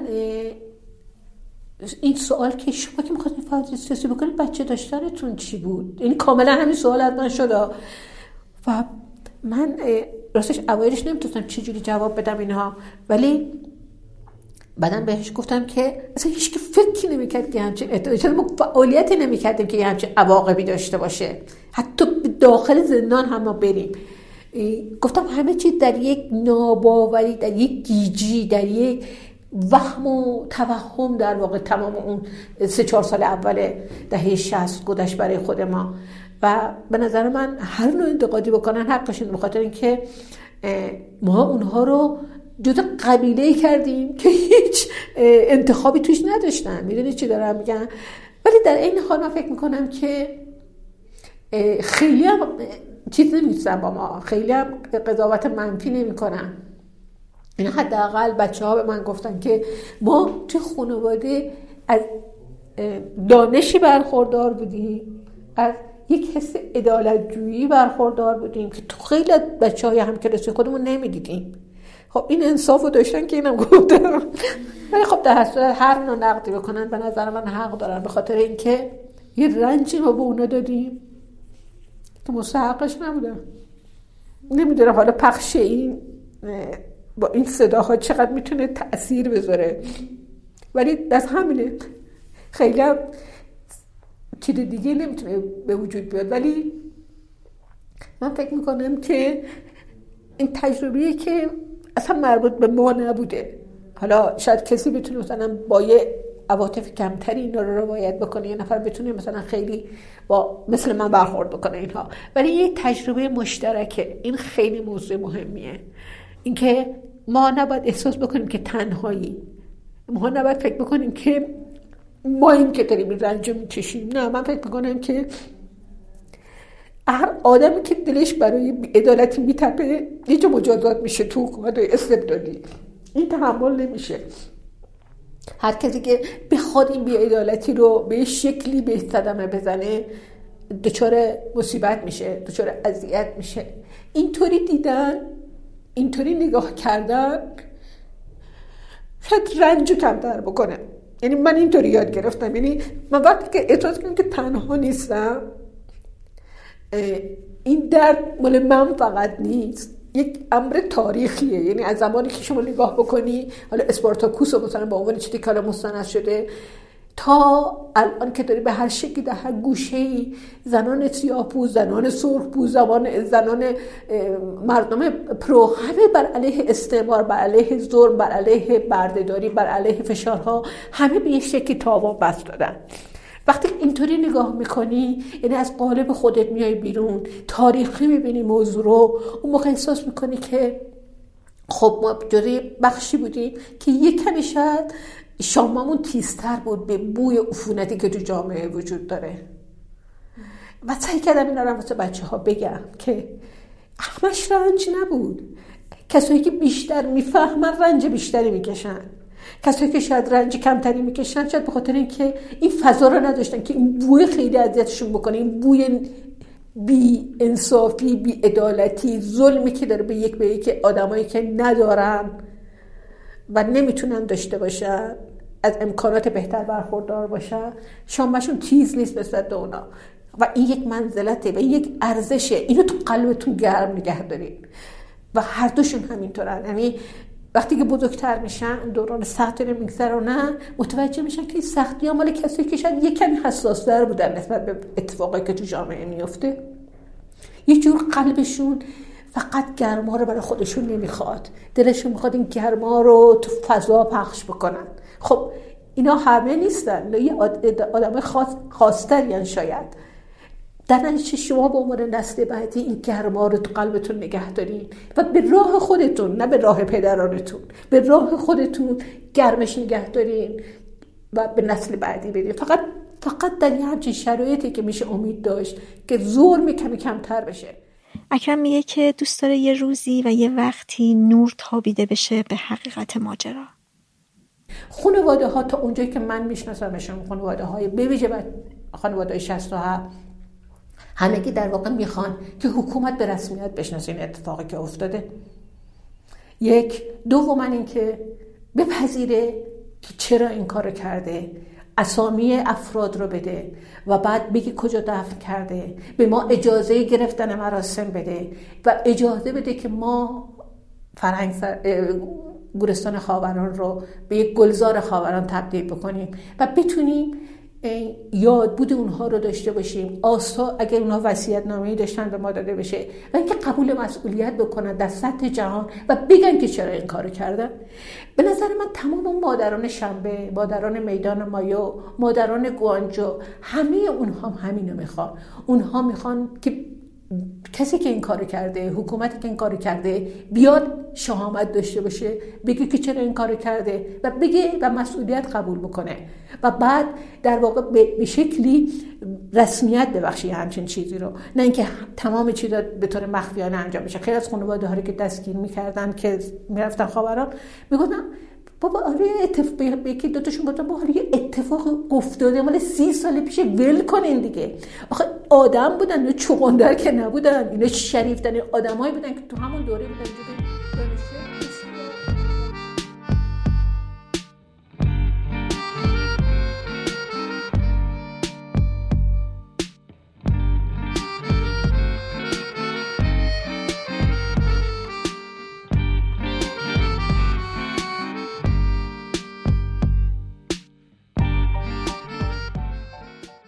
بنفشه دختر اکرم از دورانی میگه که می‌رفتن زندان ملاقات مادر و پدرش. دوره که پدر من زندان گوهردشت بود خب مسیرم خیلی طولانی بود. من خیلی خوبی یادمه که این مسیر طولانی رو ما مرتب می‌رفتیم و میمدیم شاید نمی‌دونم دو هفته یه بار سه هفته یه بار. دقیقی یادم نیست تناوبش چی بود ولی می‌رفتیم و میومدیم و این راه طولانی منو خیلی اذیت می‌کرد. من همیشه حالا تعوا می‌گرفتم حالا به هم می‌خورد و تا مدت ها این, این اصلا تو خاطرات من بود این, این اتفاقایی که میافتاد. و ما خانواده های دیگر رو می‌دیدیم با بچه های دیگه ای که میومدن پدر مادرشون بازی می‌کردیم. پیش میومد که خانواده دیگه برای ما هدیه میاره ما برای خانواده دیگه هدیه میاریم. یه جور نزدیکی عجیب غریبی بینمون بود. از داخل زندان مادر من به ما هدیه برای ما هدیه می‌گرفت می‌داد یا پدرم. چیزایی که کار دستی که درست می‌کردن یا حتی خوراکی هم تو میخریدن به ما هدیه می‌دادن. و خاطرات با مزه هم دارم از جمله اینکه مادر بزرگ پدر بزرگم یک چیزایی رو می‌خواستن بفرستن برای بچهشون و توی لباس های ما اینو قایم می‌کردن و من موقعی که مثلا قرار بود برم دیدار حضوری نو میترسیدم و در میوردم و نشون می‌دادم. خیلی چیزایی که بعدها بهش میخندیدیم همه. در واقع مادر بزرگ من به دیدار ملاقات پدرم می‌رفت و خودش جای مادر پدر من جا می‌زد چون به بستگان درجه یک اجازه دیدار می‌دادن. و مادر بزرگ من چون پدر من ملاقات نداشت. از پدر من در واقع مال گرگانه و خانواده اون مرتب نمی اومدن برای ملاقات و بیان و برن. و مادر بزرگ من اون کار هم می‌کرد. یعنی هم به فرزند خودش ملاقات می‌رفت هم برای دامادش می‌رفت هم حتی بچه های دیگرش هم تو سالهای متفاوتی زندان بودن ملاقات اونم یعنی در واقع پدر بزرگ مادر بزرگ من مدام تو راه زندان بودن همه اون سالا برای ملاقات بچه‌هاش. که مادرم آزاد شد دلم دایم اومد از مهد من خواهرم برداشت. گفت مادرتون اومده رفتیم سر راه یه شیشه عطر هدیه خریدیم رفتیم خونه. مهمونی بود همه فامیل اومده بودن و ما تا مدت ها از مادرم جدا نمی شدیم این یعنی مادرم تعریف می‌کنه من تو دستشویی هم می‌رفتم شما پشت در می نشستیم یه همچین حالتی بود. من بله، من اون روزو خیلی خوب یادمه. که مادرم آزاد شد. من خب به خاله کوچیکم خیلی وابسته بودم و ما دور نشدیم ازشون. ما طبقه پایین رو اجاره کردیم و واقع توی ساختمون که پدر بزرگ و مادر بزرگم بودن چند سالی زندگی کردیم. و روزهایی که دیگه مادرش خبردار شده بوده که پدر بنفشه رو اعدام کردن. شاید روایت بنفشه با مادرش متناقض به گوش برسه. ولی به نظر من اینا خاطراتی هن که تو ذهن این دوتا آدم اینطوری به جا موندن. در واقع وقتی که خانواده ما توی شهریور پدرم ادام میشه و خانواده ما تو آذر خبردار میشه. و من کلاس اول لبستان بودم. داشتیم سر میز مشق می نوشتیم با خواهرم و مادرم به من گفت که بچه نمی‌پرسین چرا دیگه مثلا ملاقات نمیریم. و خب ما سوال کردیم و اونم توضیح داد. خب اعدام رو که به ما نگفت و گفت که از دنیا رفته. من همونجا گریه کردم. دفتر مشقم گیر کردم و برداشت توبیخ شدم تو مدرسه.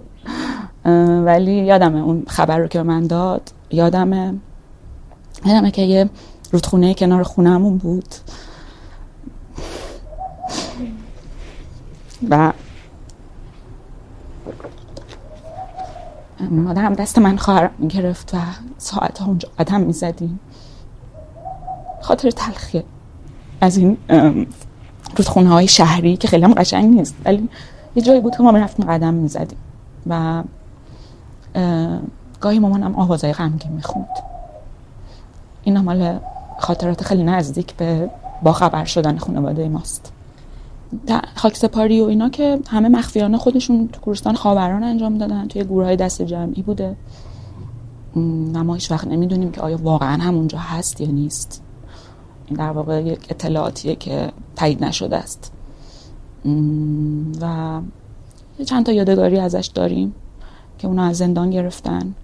من در جریان نیستم که در واقع دقیق چه چیزایی بوده ولی خب چیزایی که هنوز هست رو نگه داشتم و دارمش. ساعت پدرم رو دارم. و در واقع چند تا نامه هست ازش. بنفشه میگه که خودش اتفاقی از نحوه مرگ پدرش مطلع شده. سالی که من چهارم دبستان رفتم خونم رو عوض کردیم. خونم رو عوض کردیم و من وقتی مدرسه برمیگشتم خونه تنها بودم مادرم سر کار بود و طول می‌کشید که برسه شاید یک ساعت دو ساعت تنها بودم یادم نیست. و شروع می‌کردم توی خونه توی کمودا رو گشتن. نمی‌دونم شاید خونه جدید بود من انقدر کنجکاو بودم همه جا رو باز کنم و نگاه کنم. و توی کمد مادرم یه کیفی پیدا کردم که توی اون یه سری خاطرات و یادگاری جمع کرده بود و اون تای کمد قایم کردم من اونو پیدا کردم و کشیدم بیرون. خب نگاش کردم همه چی بالا پایین کردم و چیزی که توش پیدا کردم یه دفترچه قرمز رنگ بود که توش شعر نوشته بود و برای پدرم نامه نوشته بود. من موقع نمی‌دونستم که پدرم اعدام شده. خبر نداشتم ده ساله بودم. مادرم تو نامه ها خب اینو به من رسوند و من اجازه نداشتم اون دفتر رو بخونم ولی خب یه اجازه خوندم. من ده ساله با این حقیقت تو اون دفترچه آشنا شدم.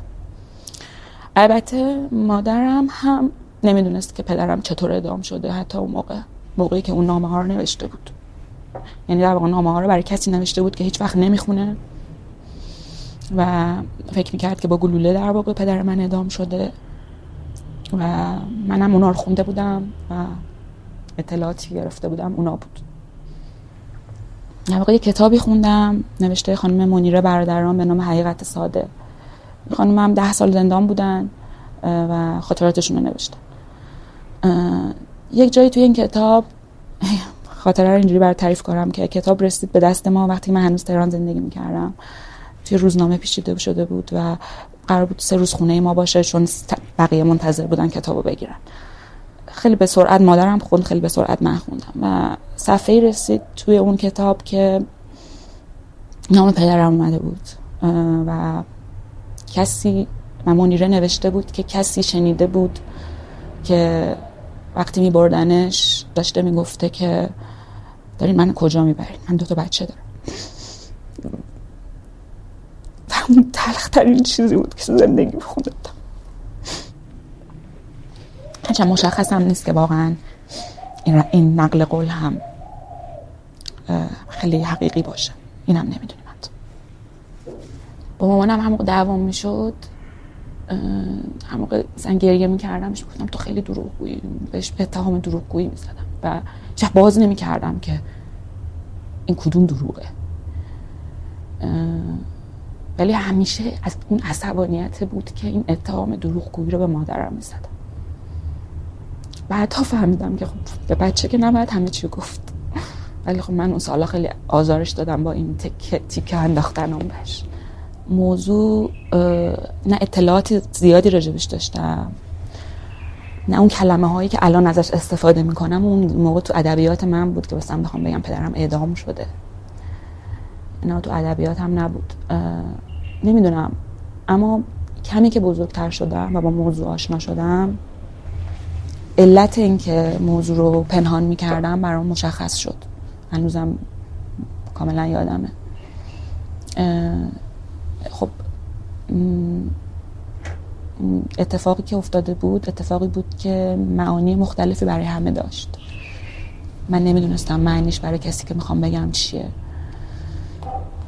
یکیش یکیش اعدام بود یکیش اعدام به خاطر چی بود؟ یعنی دلیل اون اعدام بود. خود اعدام فکر می‌کنم یه جور حس ترحم تو آدم ها بر, بر, برمیانگیخت که ازش فراری بودم اون اتفاق و دلیل اون اعدام یک جور ناش، ناشناخته و ناشناس بود برای آدم های مختلف. من اینو میفهمیدم. و همیشه به خودم می‌گفتم که این حرفا مال خودی هست خودی ها فقط. من اگر خودی ببینم راجع به پدرم حرف می‌زنم. با کسی دیگه نه. طرف چی فکر می‌کنه راجع به من و پدرم؟ این بود دلش. تا مدت های زیاد تقریبا من با هیچ دوستی صحبت نمی‌کردم. دوستایی که خیلی صمیمی می‌شدیم صحبت نمی‌کردم. تا اینکه خیلی دیگه واقعا میشه گفت 20 سال رو رد کردم و یکم برام آسون شد گفتنش. یکم برام آسون شد شناخت این آدمایی که با کی می‌تونم حرف بزنم و با کی نمی‌تونم. و با چند از دوستای خیلی نزدیکم خیلی محدود موضوع رو در میون گذاشتم. توی خانواده خیلی همیشه سخت بود از این موضوع حرف زدن. حالا من حتی خانواده حرف می‌زنم کمی بزرگتر از خودم مادرم و خواهرم حرف می‌زنم. در واقع من چهار تا خاله دارم سه تا خاله دارم مادرم چهار تا که خیلی به من نزدیکن خیلی من مراقبت کردن خیلی به من عشق دادن. و می‌تونم بگم که توی این خانواده بزرگترم از, از اون موضوعاتی بود که همه از پرهیز داشتن از حرف زدن دربارش. یکی از خاله های من ما که بچه بودیم مهاجرت می‌کنه و میره اروپا و خب گاهی سفر کرده بود و اومده بود و توی یکی از سفرها که ما دیگه بزرگ شده بودیم. من شاید بیست و چند سالم بود. هفته بودیم همگی شمال و اون خالم موضوع رو باز کرد شروع که حرف زدن. شبی بود که ما ساعتها گریه کردیم. و من فکر می‌کنم بعدها به این نتیجه رسیدم که اون برای خودش این کارو کرد. یعنی اون احتیاج داشت حرف بزنه. اون دور بود همه این سالها و فکر می‌کنم الان ما دیگه بچه های بزرگی شدیم که این حرف زدنه بعد اتفاق بیفته یا حتی یا, یا مثل اینکه اگه اتفاق افتاده من نبودم در حضور من هم باید اتفاق بیفته. خواهرم با من خیلی فرق داره. خواهرم خیلی می‌تونم بگم همه چی درونش میگذره درونگرا می‌تونم نمی‌دونم خیلی مایل نیست که باز کنه اون چیزایی که تو احساساتش میگذره.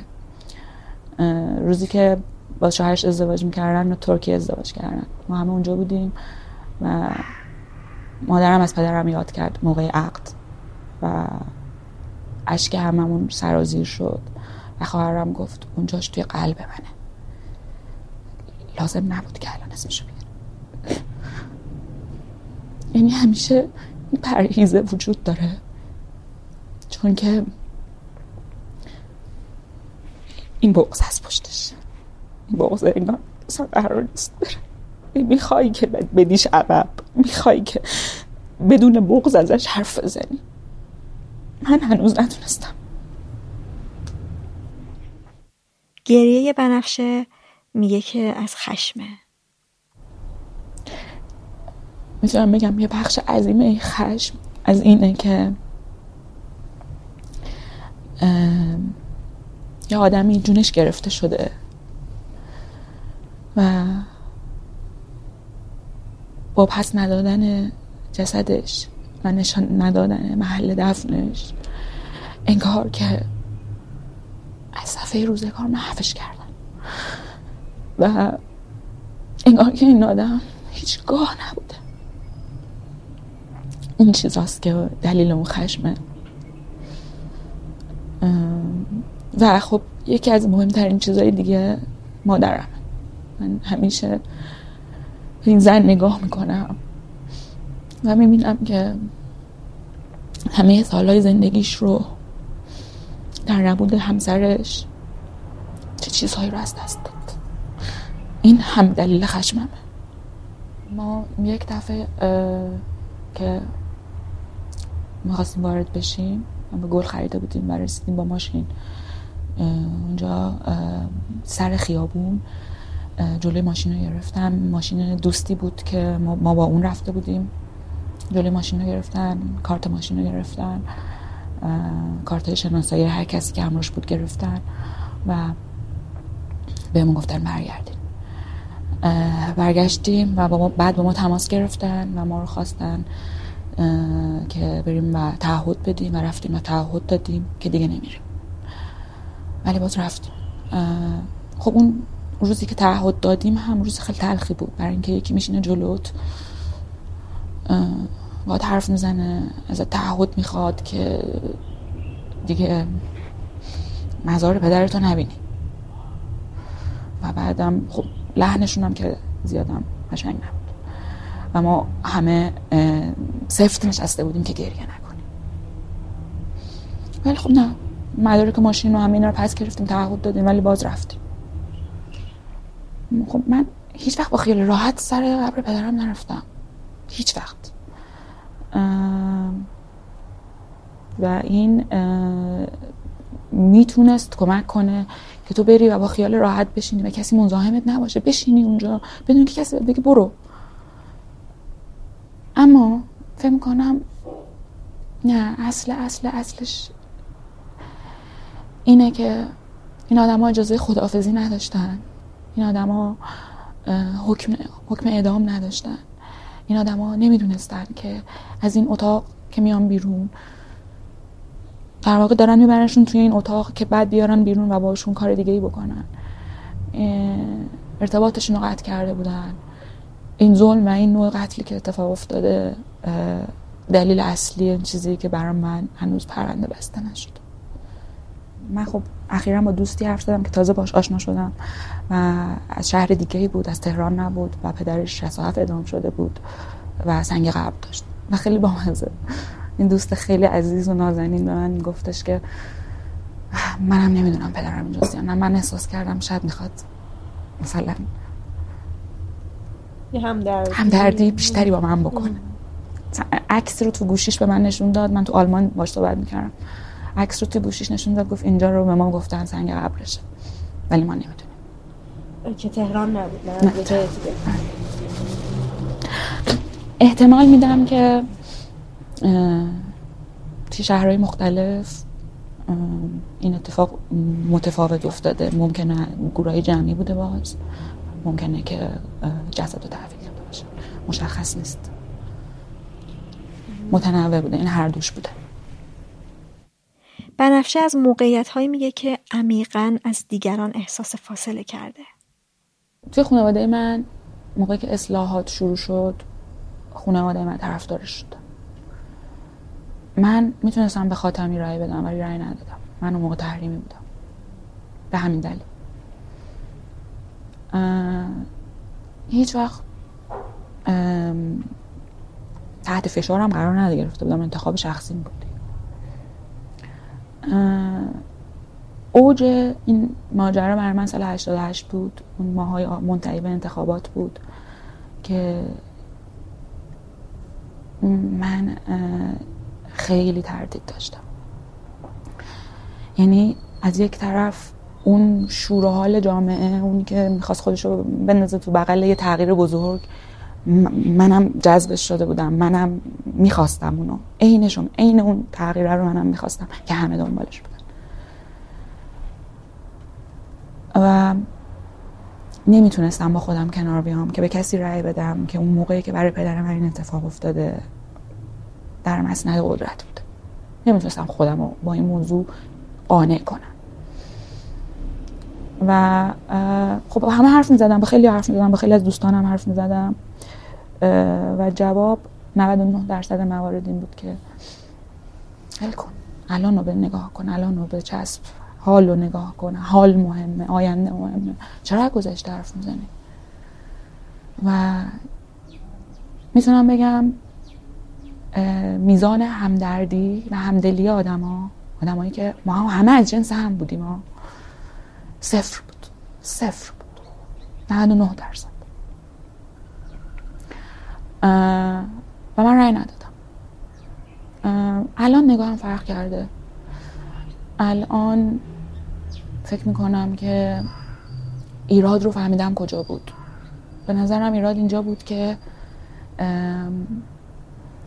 میزان زیادی عواطف و احساسات توی یک انتخاب سیاسی درگیر بود.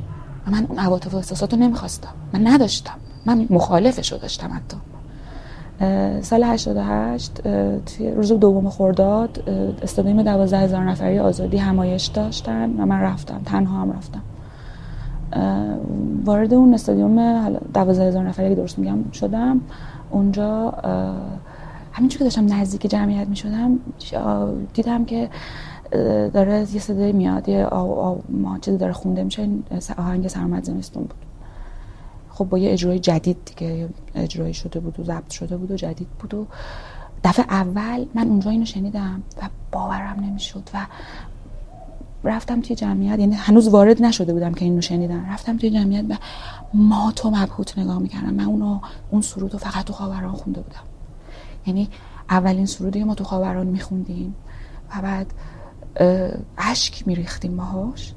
حداقل من سر اومد زمستون بود.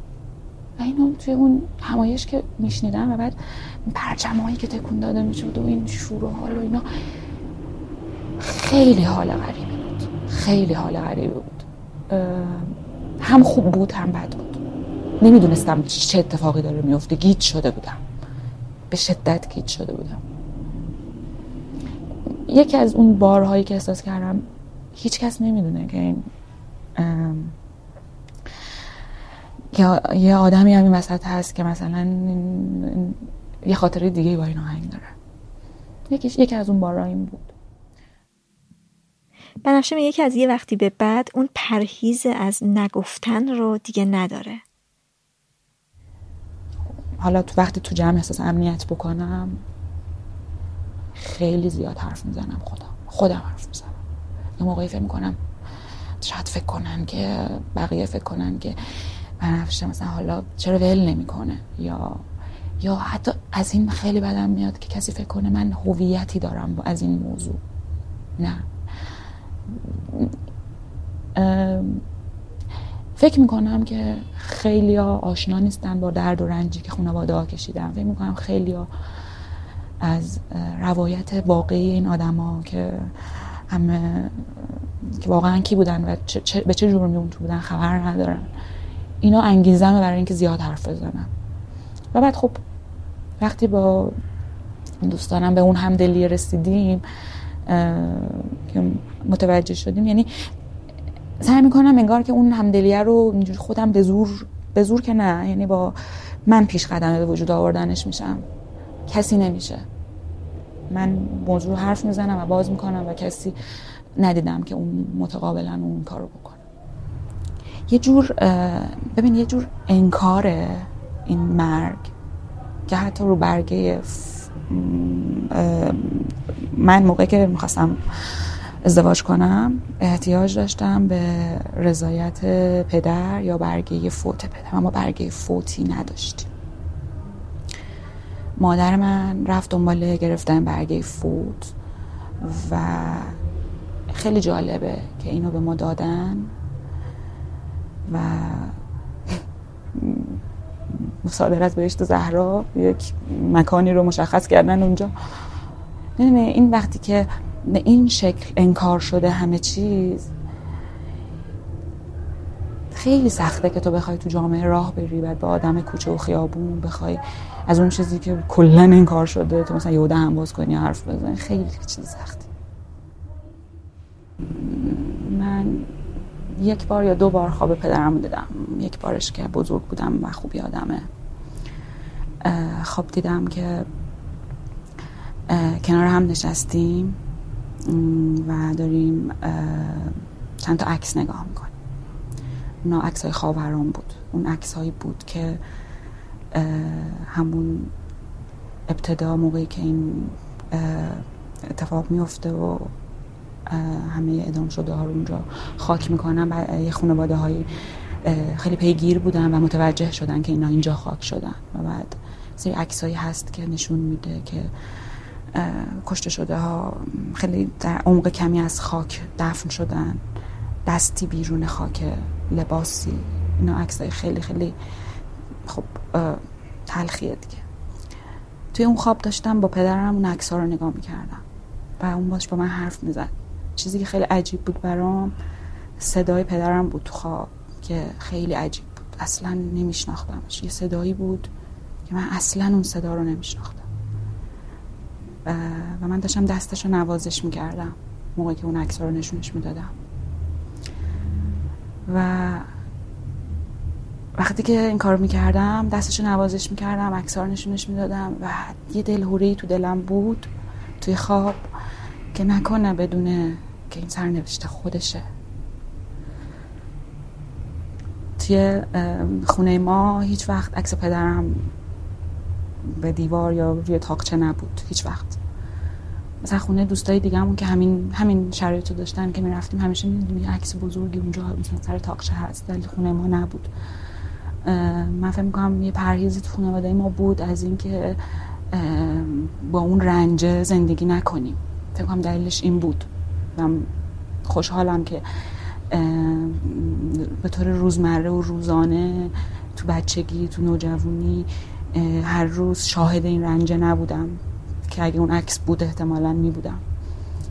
وقتی که اولین بار خودم خونه دار شدم عکس پدر مادرم و که قبل از دستگیریشون بوده و شب خیلی خوشی داشتن کنار هم اون عکس رو زدم به دیوار خونم و دیگه فکر نمی کنم که من دارم با اون رنج زندگی می‌کنم اون برام خاطره قشنگ اون عشقشونه که رو دیوار خونه است.